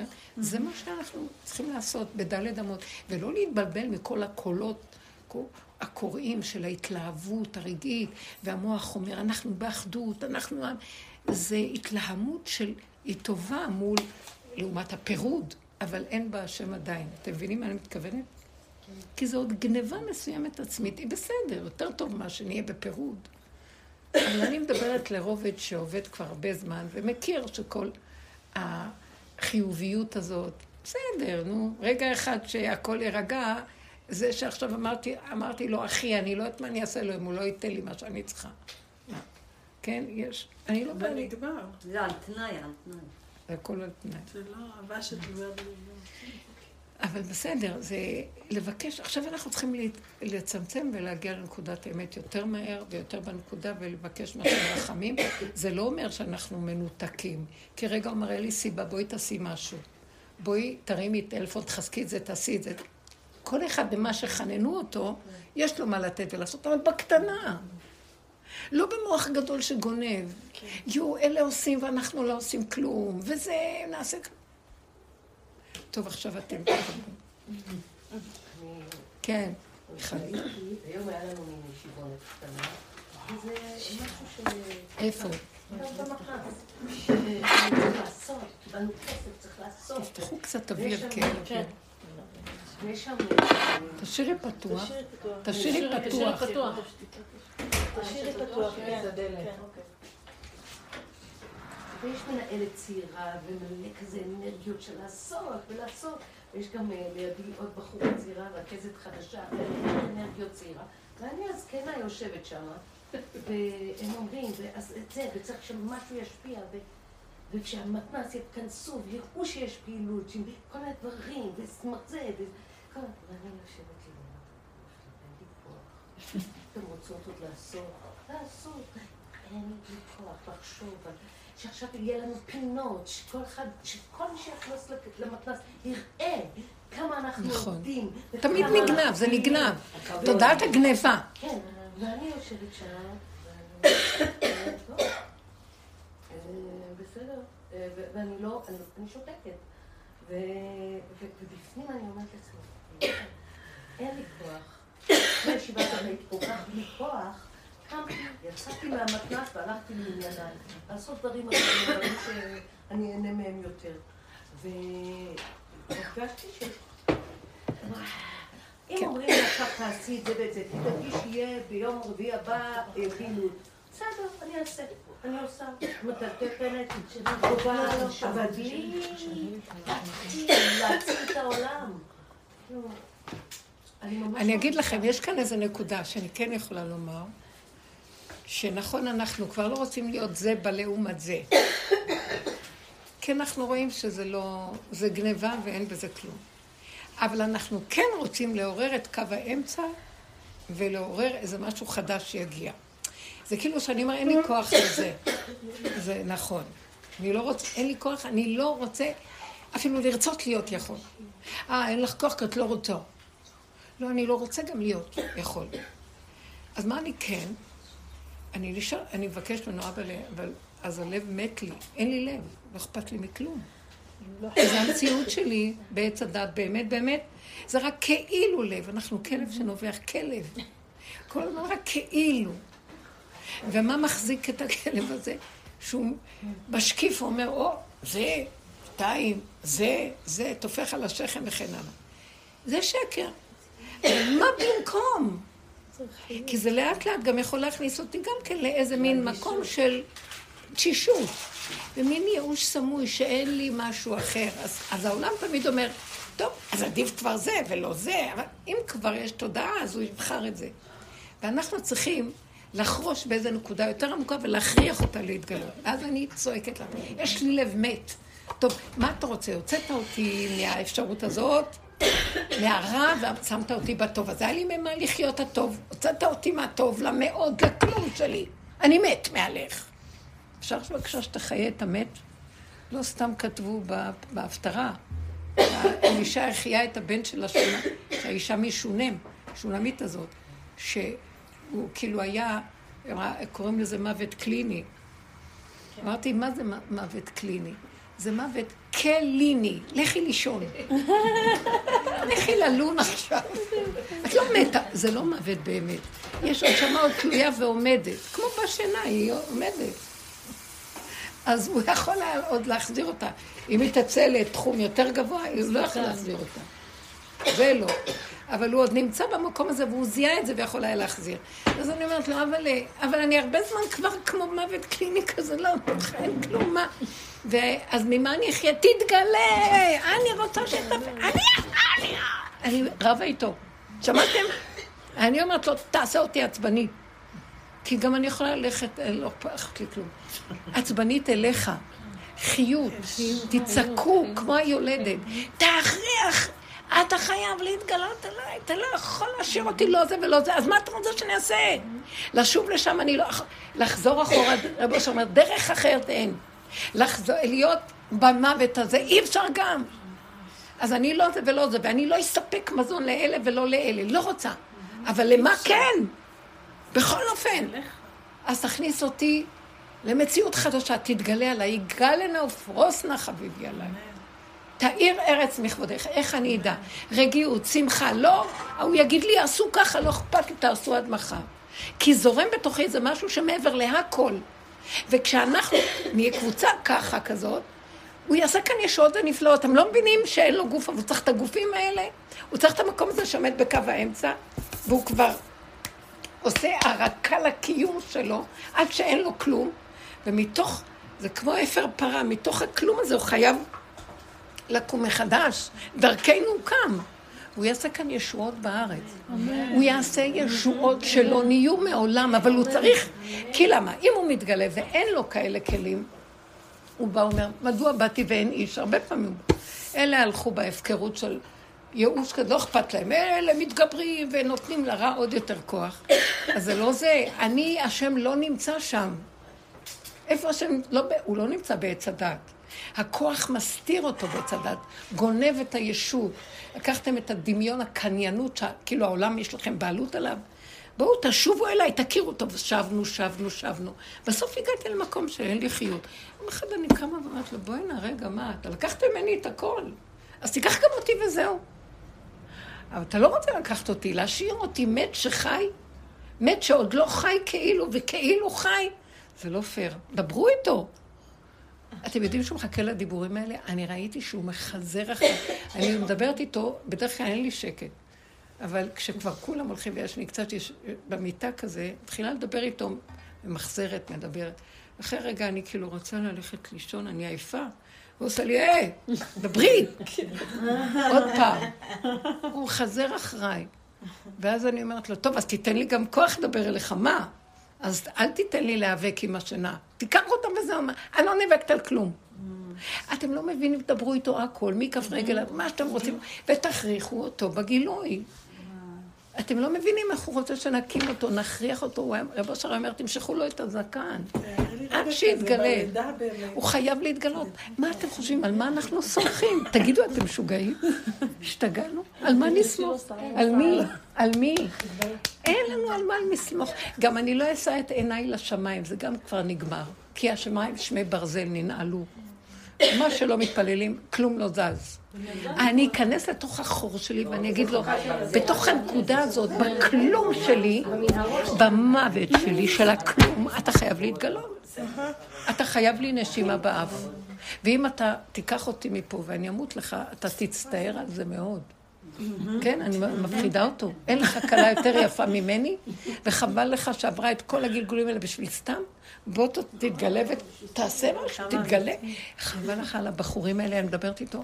לא חבל, אין אחריות פה, שלא יחשבו ש... סליחה, אני לא רוצה לדבר. לא רוצה לדבר. תרחמו. אמרתי משהו כזה לחברותה שלי, היא אמרה לי, את כופרת! אמרתי לה, אני לא מבינה למה החייל פחות חשוב מאחד החטופים. כופרת, איך את מדברת? את צריכה? טוב, בסדר, את לא יכולה לדבר איפה שהדבר נשמע. אין הדבר נשמע, אל תדברו. בטח שאני כופרת. אני כופרת בתודעה הקיימת. ועוד איך אני כופרת? כופרת בתורה, זה לא בתורה. מה שעשינו מהתורה, גם זה כבר לא תורה באמת. אין כמעט חיות בה. מה קרה? אין השם. אנחנו צריכים להביא את השם בתוך התורה. איפה השם שבתורה? זה החיות שבתורה. רצוננו לראות את מלכנו. ככה הם אמרו במעמד הר סיני. התכסה כל זה. טוב, אז המוח והדעת וכל הלימוד בתורה נותן חיות. גם החיות הזאת נגמרה, כל גדולי תורה נעלמו לנו, אין דעת. מה שהחכמים המתוקים הצדיקים האלה עשו, לא יעשו כבר יותר.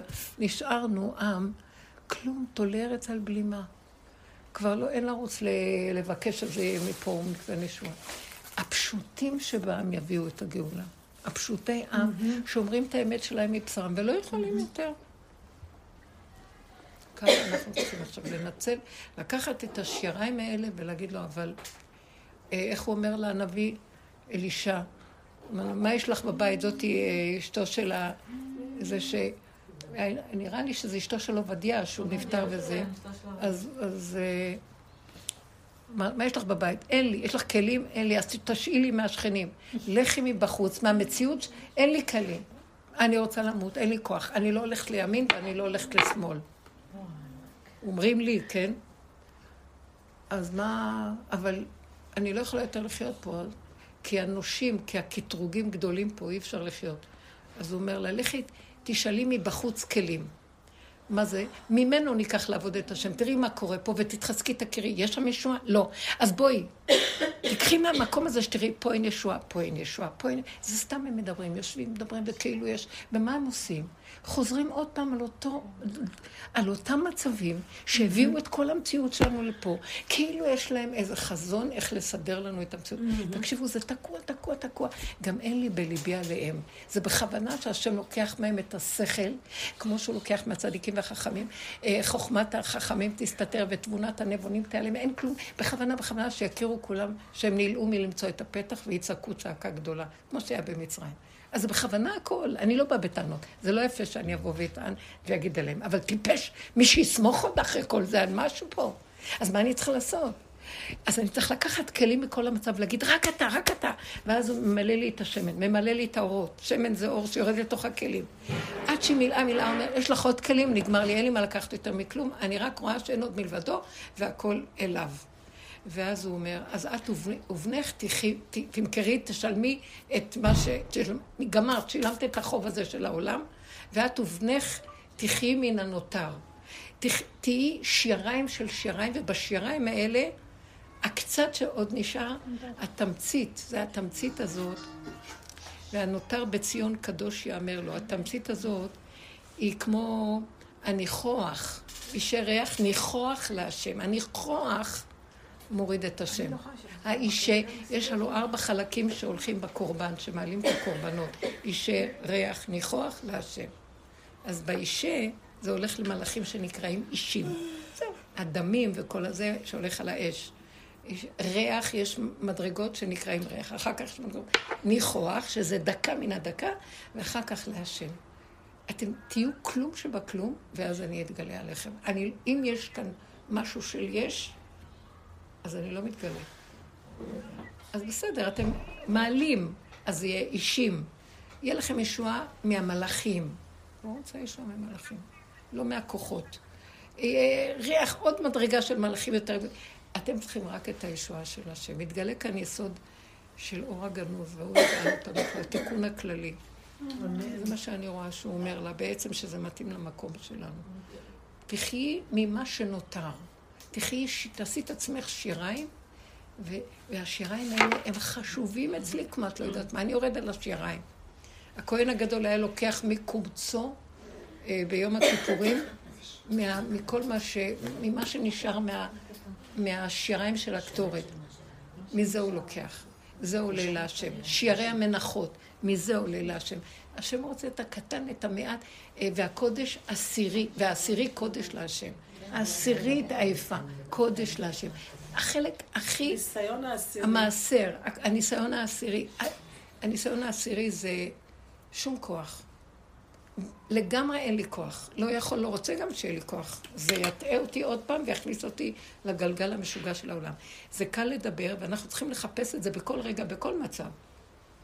אני לא רוצה ללכת עם ייאוש, אין לי כוח. אני לא רוצה להיות בייאוש. אני רוצה, אין לי כוח אליך. זה כמו שאומרת, זה הפקרות. זה הפקרות אליך.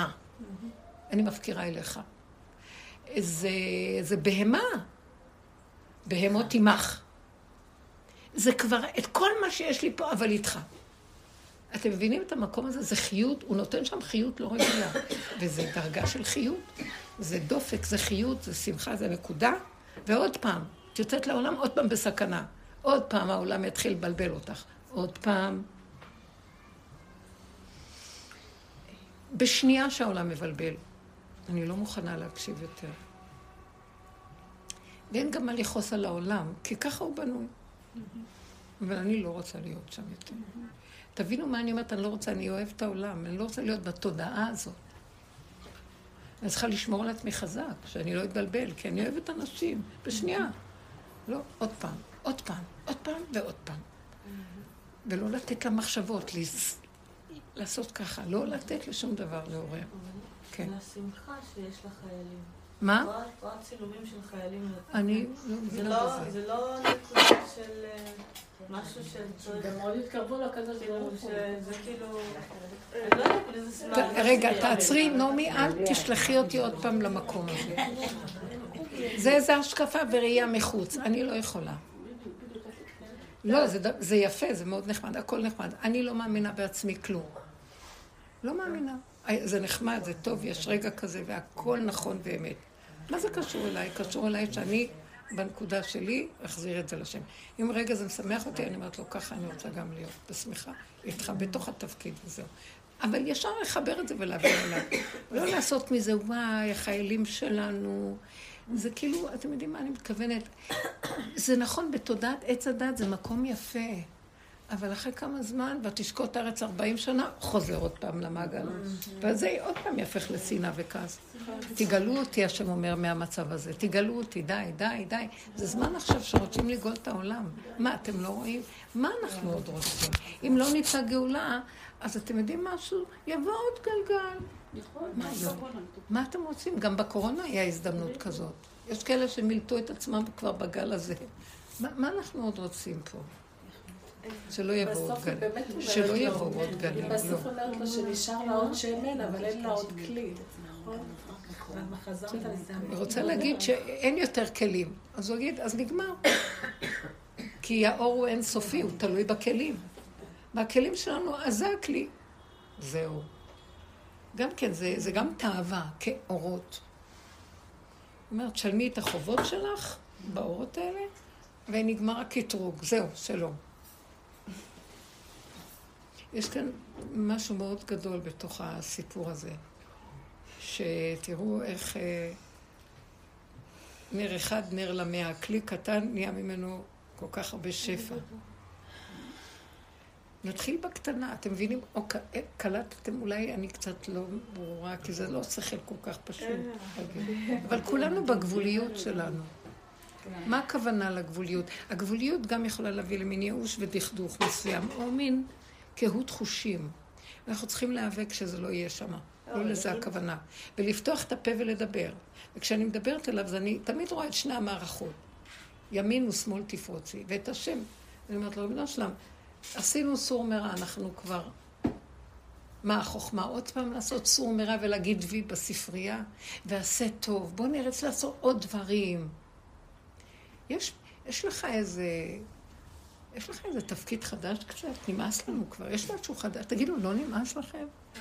איך אנחנו עוד ככה? יכול להיות שיש נשמות שלא... די, תביא משהו אחר. מה זה משהו אחר? כי אני מתבוננת ואומרת, טוב, אז הגל כזה ייגמר ויבוא עוד גל כזה. מה שהיה הוא שיהיה, ואין חדש תחת השמש. עת כזאת ועת כזאת ועת כזאת ועת כזאת. עת לשמוח ועת עצב ועת שלום ועת מלחמה. שלום כזה אני לא רוצה מלחמה. אין לי כוח. תביא ברקיע משהו של גאולה. והארץ מתרועעת. הכל מתרועע. ואם אני לא אתעורר עכשיו להתרועעות הזאת, בתוך זה שלי, אני יכולה גם להיעלם עם כל היתרון. מה אתם חושבים? מה שהגל הזה שם? אני לא באה לדבר. מה אתם חושבים? מי נתן לנו הבטחה שזה לא יבוא ויסיר את הכל? הנביאים מדברים. זכריה הנביא, פרק י"ד, ועוד ביחזקאל, ובשעיה הנביא, ובצפניה, ובדניאל, איך תראו מה כתוב. כולם מדברים בזמנים אחרים את אותה נבואה. שהכל יסתיים פה בירושלים, ויהיה כאן פחד, בעתה. אז מה, אני מוכרחה להכין את התודעה שלי למקום אחר. אז יכול להיות אבל שזה חייב לעבור דרך הבעתה הזאת, בשביל שזה... זה מה שכתוב. אני רוצה לעשות הכנה. מה הכנה? איך אני מתמודדת עם הבעתה? לא מתמודדת עם הבעתה. ואני ראיתי, מדברת, גדולות ונצורות, מה אתם מפחדים, לא מפחדים, כן מפחדים, מה קרה לכם? לא, אני לא... נכנסתי לשירותים, היה כאן איזה שיעור, נכנס, או לא היה שיעור, לא יודעת מה היה. לא הדלקתי את האור, מהרתי. ואז היה נראה לי שיש שם איזה כמו עלה כזה ברצפה. ואז אמרתי, עלה זה לא עלה, זה איזה זחל כזה מגעיל, אתם מכירים את זה? והיה נראה לי שזה זז. ואז אמרתי, וואו, ואני באמצע. חזק עלה קטן שלי. טוב. אז לרגע, היה נראה לי שהוא ממש זז. ואז הייתי חייבת לסיים מהר, ולא רק שנראה לי שהוא זז, אתם לא יודעים איזה דפיקת לב קיבלתי. זה מה שרציתי להגיד. כזה.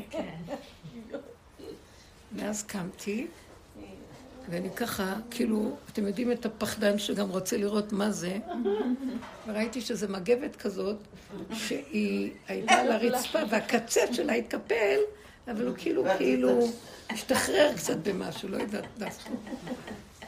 ואני הסתכלתי ככה, והבעתה בלב הדהדה לי איזה רגע ארוך. ואז אמרתי לו, אבאלה, אני לא יכולה לעמוד בזה. אני לא יכולה לעמוד, תחוס עליי. לא עומדת בזה. זה כל כך קדמוני הדבר הזה. תחוס, אי אפשר לעמוד בזה. תחזיק אותנו אליך. זה היה יותר מכמה שניות. וקראתי בשמו. דיברתי איתו בשירותים, הוא הכי נותנת לי תשובות הכי טובות. ואמרתי, לא, אני מוכן לדבר איתך. ככה, זה מה שלה. ואמרתי, אבל לאף אחד לא יכולים לעמוד בדבר הזה אם אתה לא מתגלה ומסדר. תרחם עליי, תעטוף אותי. זה הכנות על הכנות על הכנות. וכל רגע שאני רואה איזה משהו, זה לא נודע, בלא נודע, אל תיכנסי, את לא יודעת. יש משהו תת-הכרתי בבעתה הפנימית, מדווקא מהחיות הרוחשות, שזה אי אפשר, הג'וקים או כל אלה. לא יאומן. אני אומרת, למה? כי אני עוד לא מוכנה להודות שאני הג'וק בכבודו ובעצמו. לא. יתוש כדמך. אני בפרפר, אני לא מוכנה לחזור לזחל שממנו יוצא הגולם, שממנו יוצא הפרפר. וזה מפחיד. עד שאני לא אכיר ועודה ואני אגיד לו, לנצח זה יהיה אם אני אשאר בתוכנית הזאת, תוציא אותי מהתוכנית. אני לא יכולה לעמוד בזה. תהיה איתי, תעטוף אותי. תכינו הכנה, אני מדברת איתו ואומרת לו, בסדר, נכון, שגם שיבוא איזה, תקשיבו, שבא איזה רגע שהוא באמת, תשימו לב כמה בין הנקודה לבין הקשר שלך עם הבורא עובר. זו ההתאמנות כל הזמן. אחרי זה היה שקט, רגיעות. אני מוסרת לך את הלא יכול שלי, זה גדול עליי. תחוס על העם שלך, לא יכולים לעמוד בכלום. לא יכולים, למה? מה? רגע נפתח המוח, אוי ואבוי לנו. מה זה תחוס עליי? תסגור לי את המוח הזה. אוטיסט לא יודע, השוטה של הכפר ישן בטירה שיש בה שדים, כולם ברחו, כי הם בטחו את המוח, הוא לא יודע כלום, ישן טוב, לא, שאלו אותו בבוקר, נו, ראית שדים, שמעת, שנתי טוב, לא יודע. יש לנו בשכונה, זוג אוטיסטים, בעל ואישה, חיתנו אותם, ובצפירות, בשבוע הראשון, בשמחת תורה היה בלגן, הוא קם, הוציא סתקית של ויזרי פורים, התחיל לשים לשמח אנשים ולרקוד. וכולם עומדים מפחד, כל אחד נכנס לממ"ד, הוא דופק על הדלתות, תיצאו, תיצאו, תעשו פורים. בזמן שהיה עכשיו בשמחת תורה. עושה צחוקים והתלו לה ובלגן, וככה מכל שבת הוא לובש בגדי פורים ויוצא לרחוב, שמח. אני שמחה שאת מספרת לי איך מישהי חלמה, נכון? כן, המעיה. היא סיפרה לנו, זה השכנה שלה דופקת בדלת, זה שבוע אחרי מה שהיה. היא אומרת לה, את יודעת איזה חלום היה, שיש כזאת גדולות ואומרים, תחלקו יין, הגאולה כבר פה, פורים, פורים, הגאולה פה, תחלקו יין. גם מישהי אמרה היום שהבת שלה חלמה, היום בשיעור בבוקר. היא אמרה, אמא, חלמתי משיח, אבל זה קלה יפה יפה, אישה יפה קלה. שהיא כבר מוכנה לחופה, כי זה נפש, המשיח זה בחינת נוקבה, היא מוכנה לחופה. זאת שהלכה עם הטלטל שלה, להכין את עצמה. היה לי שירים של פורים כל הזמן בראש. כן? יש לי נקודה חדשה. ואני שרה לה שושנת יעקב, הם לא מבינים מה זה שושנת והפורים. מעניין. ככה היה לי פורים בראש. כן, יש איזה משהו, כאילו, תוציאו יין. חבר'ה, בואו, אני אגיד לכם מה, נראה לי מה שנדרש באמת, יש כל מיני מדרגות. בואו, אני לא יודעת, אתם באתם לפה, בואו, הנקודה היא להצטמצם ולראות מה עוד אני יכול להכין כדי שיהיה גילוי השם ועוז וחדווה במקומו. לא הבעלה והבעתה לא רוצים לדעת את זה, רוצים להיות כמו ילדים קטנים שמחים. ילדים קטנים לא יודעים מה קורה, איך הם שמחים, הנכדים שלי לא יודעים כלום. גם שהייתה הזעקה, הם רצו עם מחיאות כפיים ועדנו תהילים ורקדו, ולקחו את זה ואיזה מישהי אמרה שיש לה ילד אוטיסט, שהוא בן כמעט 16, ואז היא דריכה אותו שיהיה הזעקה, אז שהשתתח על הרצפה, אמרה לו מה צריך לעשות. ולא הייתה הזקה, אז הוא כל הזמן אמרה לה, אז איפה הזקה? אני רוצה להשתתח. והוא עושה תרגילים חמוד כזה, לא יודע. אני לא באה להגיד, אבל תקשיבו. נותנים קצת דוגמאות. לא, אין משהו עם חנוכה, אנחנו הולכים רחוק פה, ואני אומרת מערד עד... מה חנוכה קשור? יש לך סתם? לא בעצם, בחיים. שיחזירו לנו את המנורה. חנוכה זה חג של אור, חג של כאילו משהו. לא יודעת, אין משהו. לא יודעת, אמרו שמה שישאר זה כיפורים ופורים. אז כיפורים כבר היה, די, אין לי כוח אליו. כל העבודה שלנו זה כיפורים, הפגם וכל הזה, ולראות ולהסתכל ולהיכנס. ועכשיו אנחנו במקום שלה להעביר את זה למהלך חדש. אין על מה לסמוך פה יותר. אני מבקשת ממנו שיגלה את עצמו עלינו ברחמים, ומה עם הרחמים הכי גדולים? זה גילוי אור שהוא מכסה את אור עץ הדת. וזה האור שלה לא יודע, תכלית הידיעה שלא נדע בעץ הדת, ולהיות בבחינת האמונה. אם אני לא יודע, אז מה נשאר לי? איך שזה ככה? זה מה יש. בלי משמעות ופרשנות, ובלי להבין ולהשיג, ככה. אז זהו. שותים יין ונהנים, עד דלא ידע. בפורים אומרים עד דלא ידע. אבל גם מה שאת עשית עכשיו זה עץ הדת. מה? גם מה שאת עושה זה עץ הדת. לא הבנתי. גם מה שאת עושה זה צדדת, כי את הולכת לגאולה הסופית, בסוף יהיה רק זה. חבר'ה, אנחנו עוד לא בסוף, יש הרבה שלבים עד הסוף, אז בואו נתייחס לכל נקודה ונקודה בדרך, מה העניין? טוב, בסוף יהיה את זה, אז תעזבי את חנוכה עכשיו, תעזבי את השבת, תעזבי את זה, לא יודעת, זה שקר, זה גם הצדדת. לא, גם יש לנו כמה תפקידים. יכול להיות, יכול להיות. אז תעשי מה שנראה לך. אז איך... אני גם לא יודעת. אז איך זה מסתדר, רגע, איך זה מסתדר השמחה הזאת עם להיות דרוך בשטח? איך זה עובד עליי? הדריכות היא כשאני יוצא לשטח, שזה האויב. וכשאני נכנס ביני לביני, עוז וחדווה במקומו. יין. אז אני מציעה כאן שתי צורות. צורה הראשונה, שאנחנו עדיין פה במציאות, והדריכות היא לא להתערבב, ולא להיות בסערה של כולם, ולא לחכות את כולם ככולם, ולא להגיד, וואי, אני לא באחדות, הם באחדות, אני כן. ברגע שאני מסכים איך שאני, מה שאני, ובלא יודע, ובכלום מול בור עולם, אין אחדות יותר גדולה מזה. אני מתאחד עם השלילה שלי לחלוטין, כי עם החיובי קל להתאחד. אברהם אבינו היה חיובי וגדול, ושמה הוא עמד בניסיונות, אבל בשלילה, זה היה לשלול לחלוטין. אתה ידעתי, עכשיו אני יודע, שכמו שעמדת בחיובי, גם בשלילי אתה. זאת אומרת, אתה עמדת, אתה חושב שעמדת, פה אתה כבר יודע שגם שם לא עמדת, זה תמיד הייתי אני, אבל עוד חשבת שזה אתה. עכשיו אתה בטוח יודע שזה לא אני. זה המקום של המוחלטות הזאת, שאני אומרת שזה הסוף של ההכרה הזאת. והמקום הזה של חוסר מוחלט כזה, זה המקום, זה מביא שמחה, זה מביא פשטות, זה לא שלי העולם. כן.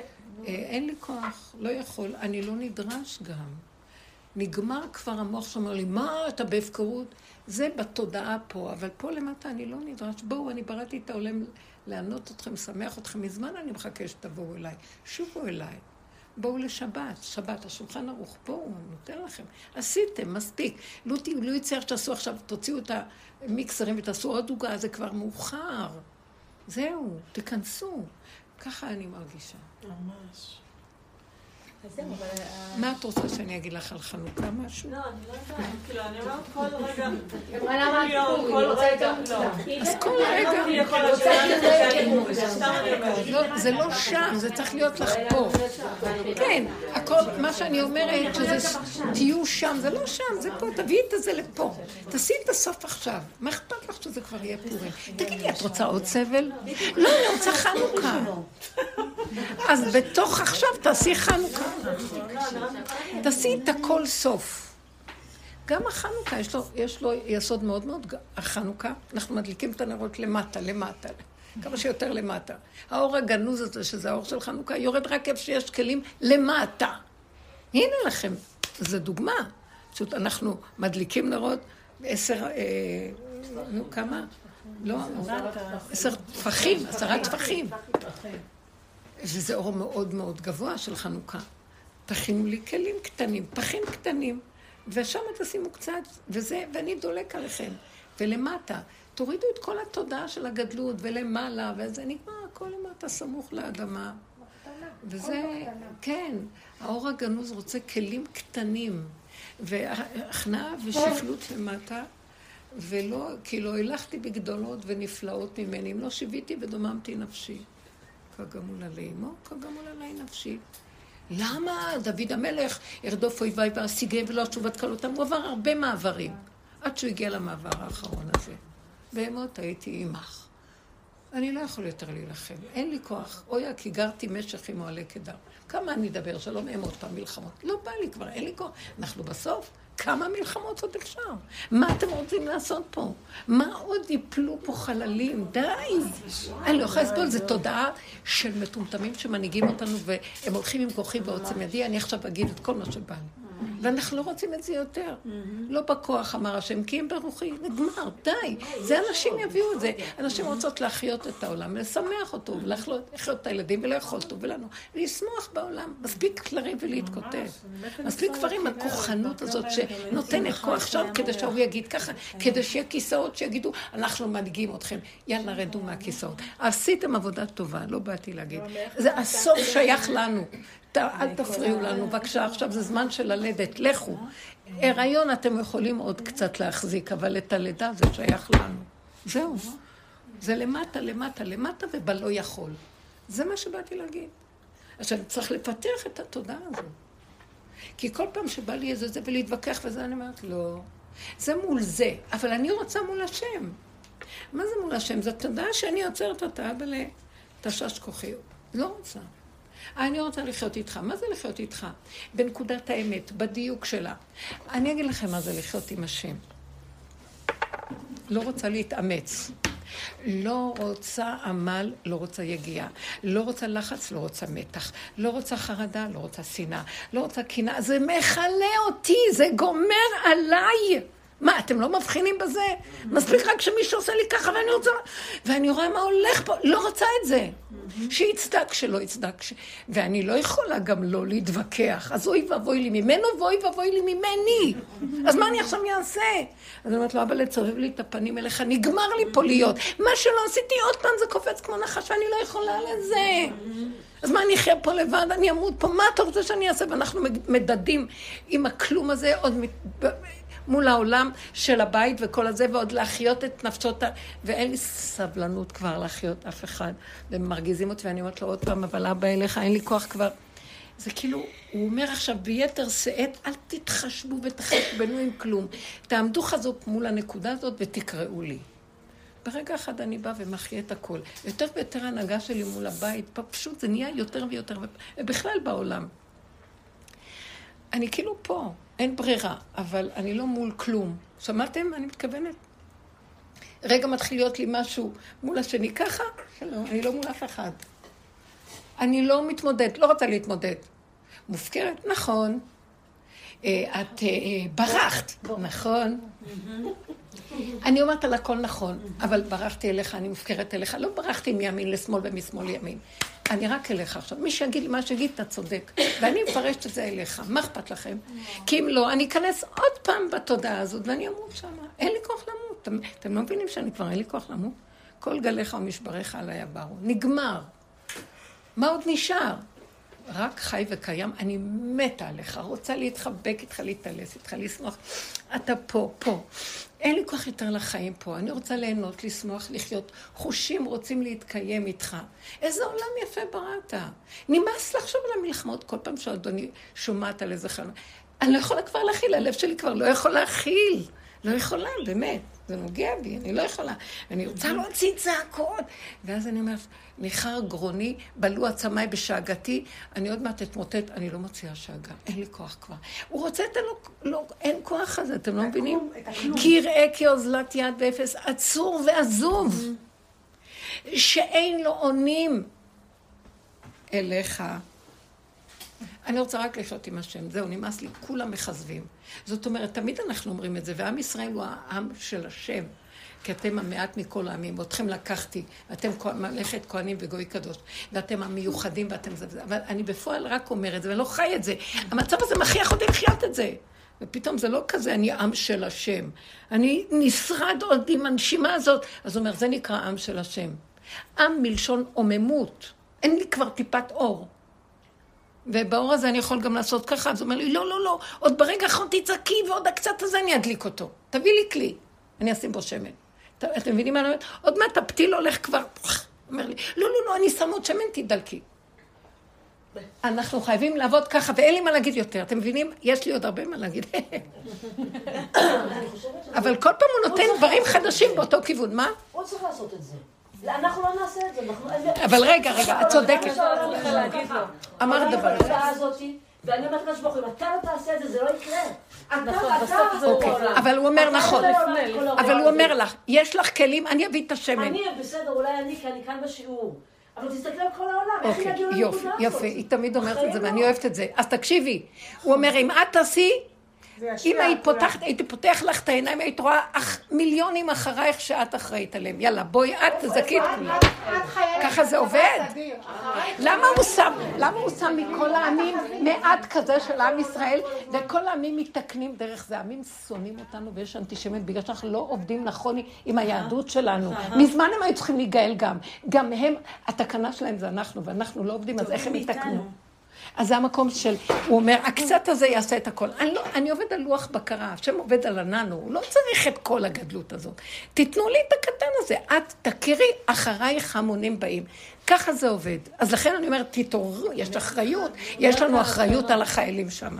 יש לי אחריות על מה שקורה שם. מתוך הנקודה שלי, כמו שאמרנו לכם אז, עם השבויים בעזה. שאני רואה כמה אני שבויה בתוך הכוחות, אני צריך להוציאה ממסגר נפשי, שם הוא גואל את השבויים. הוא מביא אור, ואיכשהו, לא יודעת מה, מתרחש שם משהו לא ברור מה. שיוציא אותה. את מי שצריך להוציא. כי לא ברור גם הרבה פעמים מי זה שם השבוע. העם הזה התבלבל והתערבב בכל כך הרבה דברים, אנחנו כבר לא יודעים כלום. כואב לי שמתים חיילים בשביל מה שלא ברור. אני לא באה לדבר. זה ברור, הם יודעים וזהו. אני לא יודעת. כלום לא ברור פה. אני רק אומרת, למה שימותו בשביל שאחרים? אין, זה לא דבר נכון. לא ימות...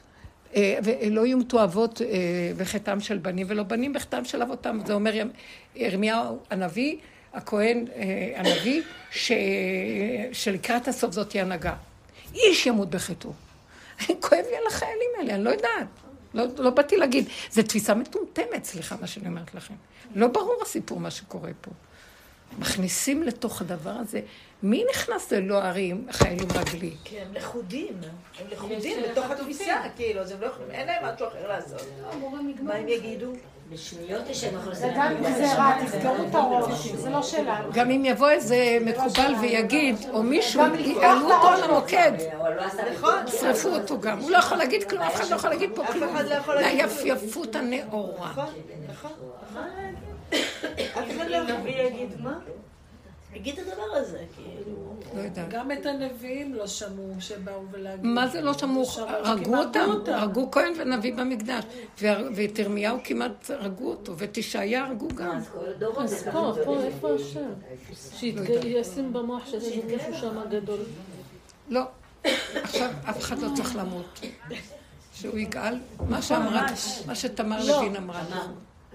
שהוא יקום ויגאל, אבל אנחנו נותנים לו את הנקודה שלנו. תמיד אני, בהכרה שלי ובהבנה, הוא אומר, עד שאתם לא תמצו את הישות שלכם עד הסוף. אתם סרקתם את אריג הפשע. אתם צריכים לפרום אותו עין בעין. אז אני אומרת, יש עוד כמה עיניים לפרום, הוא לא יוותר לי. אבל אני לא יודעת לסרוג.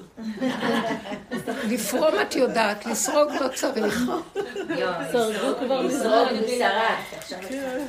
אבל אני כאילו מדברת על הייאוש, ואני מרגישה שהדרך הזאת והתפיסה, וזה דווקא מביא לי שמחה, כאילו. צודקת, כי את עובדת נכון. יש כאלה אומרים, אז אני בדיחמה, אז אני כלום. כשאת חושבת מול היש, מול העולם, הם כן ואני לא, מה את רוצה להביא אותי לה? לא, לא, לא, לא, לא. זה לא מול השם. זה לא מול... כאילו, את אומרים לך, בואי, יש איזה אוצר של יהלומים וזהב, שהוא פשוט מדהים. יש לך איזה שקית להביא, שק? ואז אני אומרת לו, יש לי שק, אבל הוא מלא כל מיני דברים, אז מה אני אעשה עכשיו? אז הוא אומר, תרוקני אותם ותביא לי את השק. מה, אני אתחיל לרוקן את זה ואת זה ואת זה? אז היא אומרת לי, מה אני, כלום, אני אשאר כלום? כן, כי יש עכשיו שק שהולך להתמלות עם כל היהלומים, את לא מבינה? וזה לא רק שהולך להתמלות כשהוא ריק. לא היינו מחזיקים מעמד. בתוך כל ההתרוקנות, שכינה מלווה אותנו ושמח לנו, ואנחנו חוזרים ובאים שנים כל כך, 20 שנה מגיעות. כאילו מה? כי מרגישים את השכינה, כן, כן, אתם מקימים אותי, עודדתם אותי, בניי חביביי, כמה אני מתגעגעת אליכם, שמתם את הפנים שלכם אליי, מי שם עליי כל הדורות, אני דרכו עליי, קוטי, אני יושבת במחשכים, ואתם באתם אליי, אתם מוכנים. אנחנו גם מקבלים ממנה חיות, זה לא ככה? מאוד, מאוד. זה מרגישה דווקא שכל החיים תהייתים מיואשת. אז היא קיימת והיא עוזרת לנו והיא תקום, ואנחנו קמים איתה. ועכשיו לא. אז זה המקום, נכון, שהוא בסופו של דבר, כשיש שכינה, זה כמו שיש... אימא, היא באדמה. והאימא, הבנים מקימים אותה. למה? כי אם האבא יבוא ואין אימא, יש לו עצבים. עכשיו, למה? הוא יתחיל להכות את הבנים שלו. איפה אימא? עכשיו, כשאנחנו מביאים לו את האימא, אז הוא עדיין כועס על הבנים, אבל אם את לו, לא, אל תיגע בהם, אתה לא יודע איזה טובים הם, ועושה לו ככה, לא, אתה לא יכול להבין את זה, ילדים הזה. היא שוחכת ומגינה עלינו. היא נותנת עלינו מילים טובות, היא אוהבת אותנו, היא מחיה אותנו, זה, היא החיות של המציאות. אז הוא נרגע, כי יש מי שילמד עלינו, יש מי שאיתנו חי בכל האיסורים והכלים שלנו, וילמד עלינו. יש באור מאוד מאוד גבוה, לפעמים הוא אור מרוב הגובה, זה נראה כאילו מנותק. היא נותנת כלי, היא נותנת מעמד, צריכים להקים את השכינה שבקרבנו. אבל אבא חייב לנוח? מה? אבא חייב לנוח? הוא לא רע. אבא הוא מידת הדין מאוד גבוהה. הוא אמת לאמיתה שאי אפשר להכיל אותה. והיא עם הילדים שלה, היא בתוך עמי אנוכי יושבת, כמו שאמרה האישה השונמית. אני עם הפשוטים, אני כאן, אני מכירה אותם, הם לא עושים בכוונה, הם תקועים, אתה יודע כמה קשה פה, אתה יודע איזה כוחות מנגדים יש פה, אתה יודע איזה שטן יש פה, מה אתה רוצה מהם? זה חשוב. מקים את הכוח הזה. הוא כבר קם. מה? כשאנחנו מלמדים זכות, יש שכינה? איך? כשאנחנו מלמדים זכות, יש שכינה? זכות? שכינה, זכות. עוד פעם, אני לא שומעת זכות. אם אני מלמדת זכות על עם ישראל, אני אומרת כולם צדיקים, כולם זה, זה שכינה, זה גילוי שכינה? זה שכינה כאילו. למה? כמו האמא הזאת שאת אומרת. היא כאילו, יש שכינה למעלה, יש בחינה של לאה ויש רחל. רחל היא איתנו, נקברה בדרך איתנו. ולאה היא גנוזה בעולמות רוחניים גבוהים. אז זה מאוד יפה, כמו שאת אומרת, למה את כועסת על השני? תלמדי עליו זכות. ואז את מלמדת זכות, ואת כאילו את עומדת על מקום גבוה, ואת מדברת עליו דברים טובים והכל. מכסה עלינו. ואז את אומרת, אבל אני מלמדת זכות. אני חיובית, אני מלמדת זכות, אני טובה, אני צדיקה. מאוד יפה הצדקות. אבל השכינה למטה, את לא יכולה להגיע אליה ככה. את צריכה להגיע אליה כדי שאת אומרת, רגע, אני עכשיו לא יכולה לסבול את זה שמולי, הוא מרגיז אותי כל כך, כי אני לא יכולה לסבול אותו.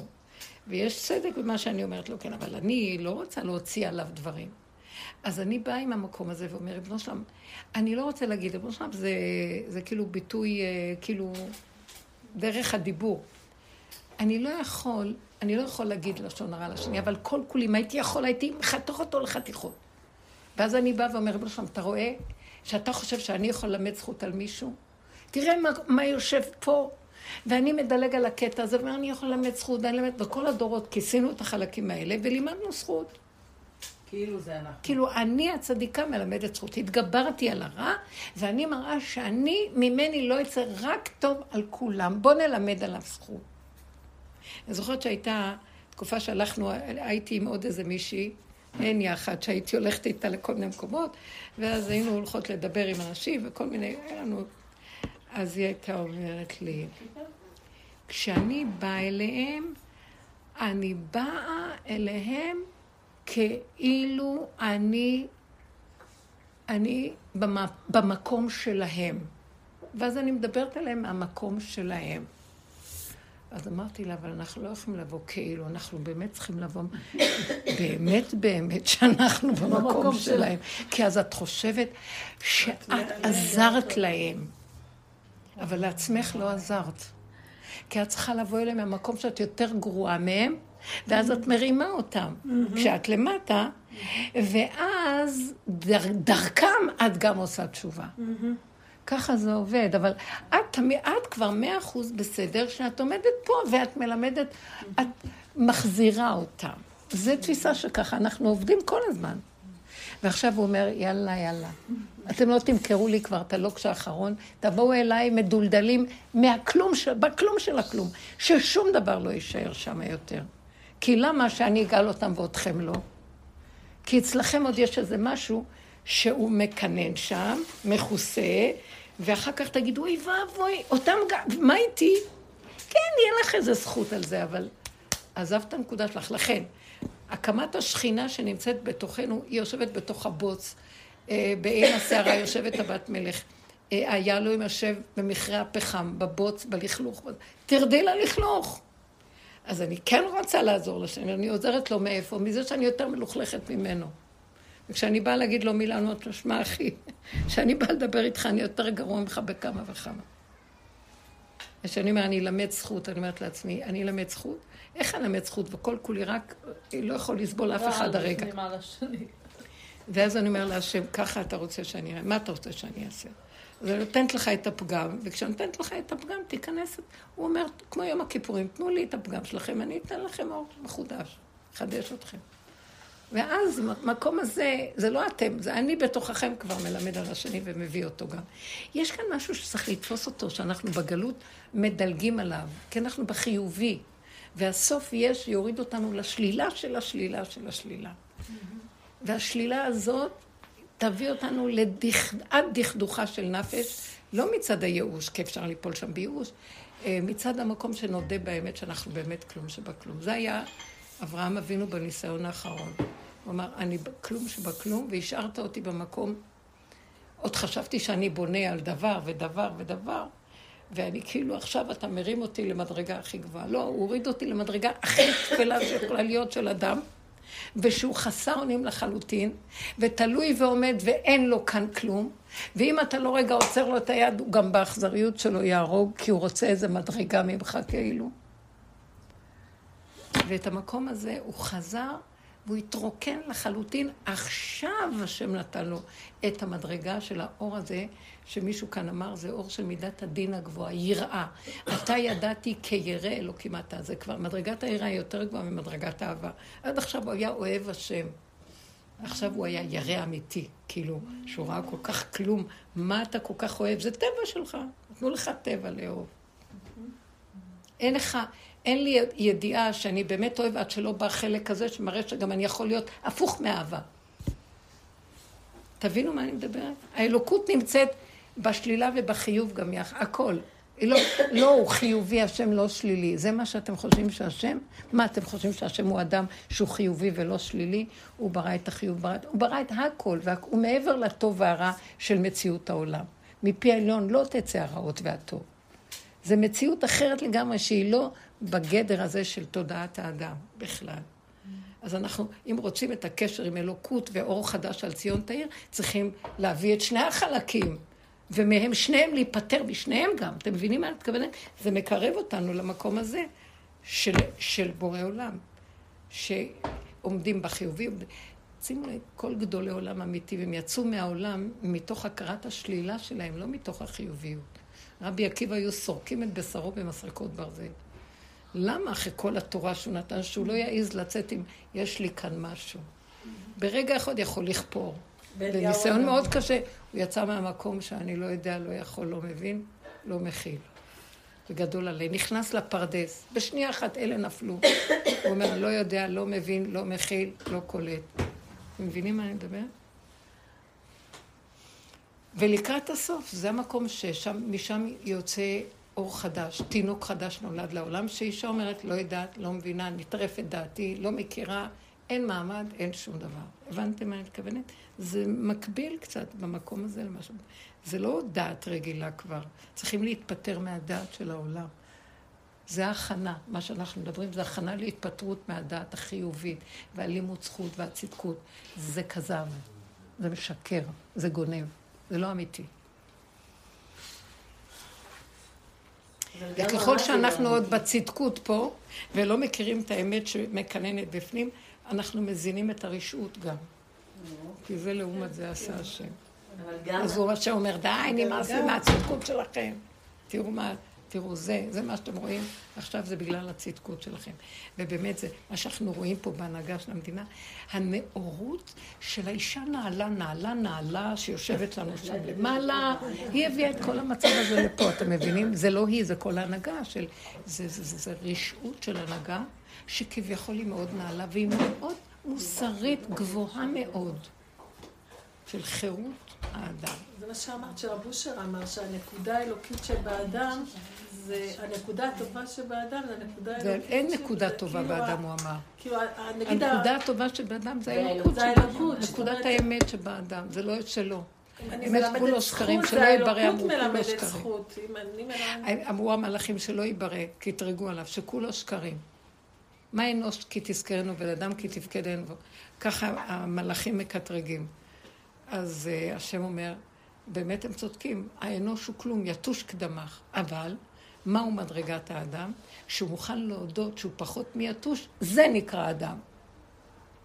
אתם מבינים מה אני מדברת? עוד מה נשאר לך במדרגת האדם? שתכיר שאתה כלום ותודה בזה. זה היתוש לא יכול להגיד. אתם מבינים? והבהמה לא יכולה להגיד. אם אני בהמה כמו הבהמה, אז מה ההבדל? כי אני עוד יודע שאני בהמה מול השם, והיא לא יודעת. וזה מעלת האדם. שמעתם או לא? שהוא שולל את מציאותו לגמרי מול בורא עולם. זו מדרגה הכי גבוהה, מה שאף אחד לא יכול לעשות, כי ניתנה לו דעת. לא שהוא יחשוב שהוא משהו מול השם, או הוא לא השם, אבל הוא קצת קרוב אליו. אלא ייקח את הדעת הזאת וישים אותה באדמה שלו, וידע שהוא כלום שבכלום. זה מדרגת האדם מול בורא עולם, הוא מדרגת האדם. כי אנחנו לוקחים את הדמיון של המדרגות, ואני מול השני, נכון שאני אדם? מי אתה? פחות. ככה אנחנו חיים. וזה צריך לפרק אם אנחנו רוצים גילוי השם. אתם יודעים מה אני מדברת? ואיך אדם יפרק את זה? איזה אדם פתי יבוא ויזרוק את המדרגות שלו ויגיד אני כלום? השם דואג להביא לו ניסיונות ולהפחיד אותו ולסדר לו התערערות וזה לא הולך לו וכאן לא הולך לו וכאן. מעטים האנשים שמתנדבים למרות שהולך להם להיות במקום הזה. גם אברהם אבינו היה צריך ניסיון גדול כדי להכיר את הכלום שלו. אין דבר כזה. אבל אם אנחנו יותר, אם הבן אדם יותר צד של יצחק, אני רוצה להיות קורבן, אני רוצה להיות... כי זה היה המהות שלו, זה לא שהוא התנדב להיות קורבן. במהות שלו הוא שהיד. יצחק היה במהות שלו שהיה לו, לא אכפת לו, ממי תומכם, זה היה כוח כזה. אז מה? אז זה לא עבודה של אברהם, כאילו זה גם כלומיות, אבל זה סוג אחד של כלומיות, זה משהו אחר. עכשיו, יכול להגיד, אני לא אכפת לי למות. מה יהיה הבדל בינו לבין אלה שמתאבדים ולא אכפת להם למות?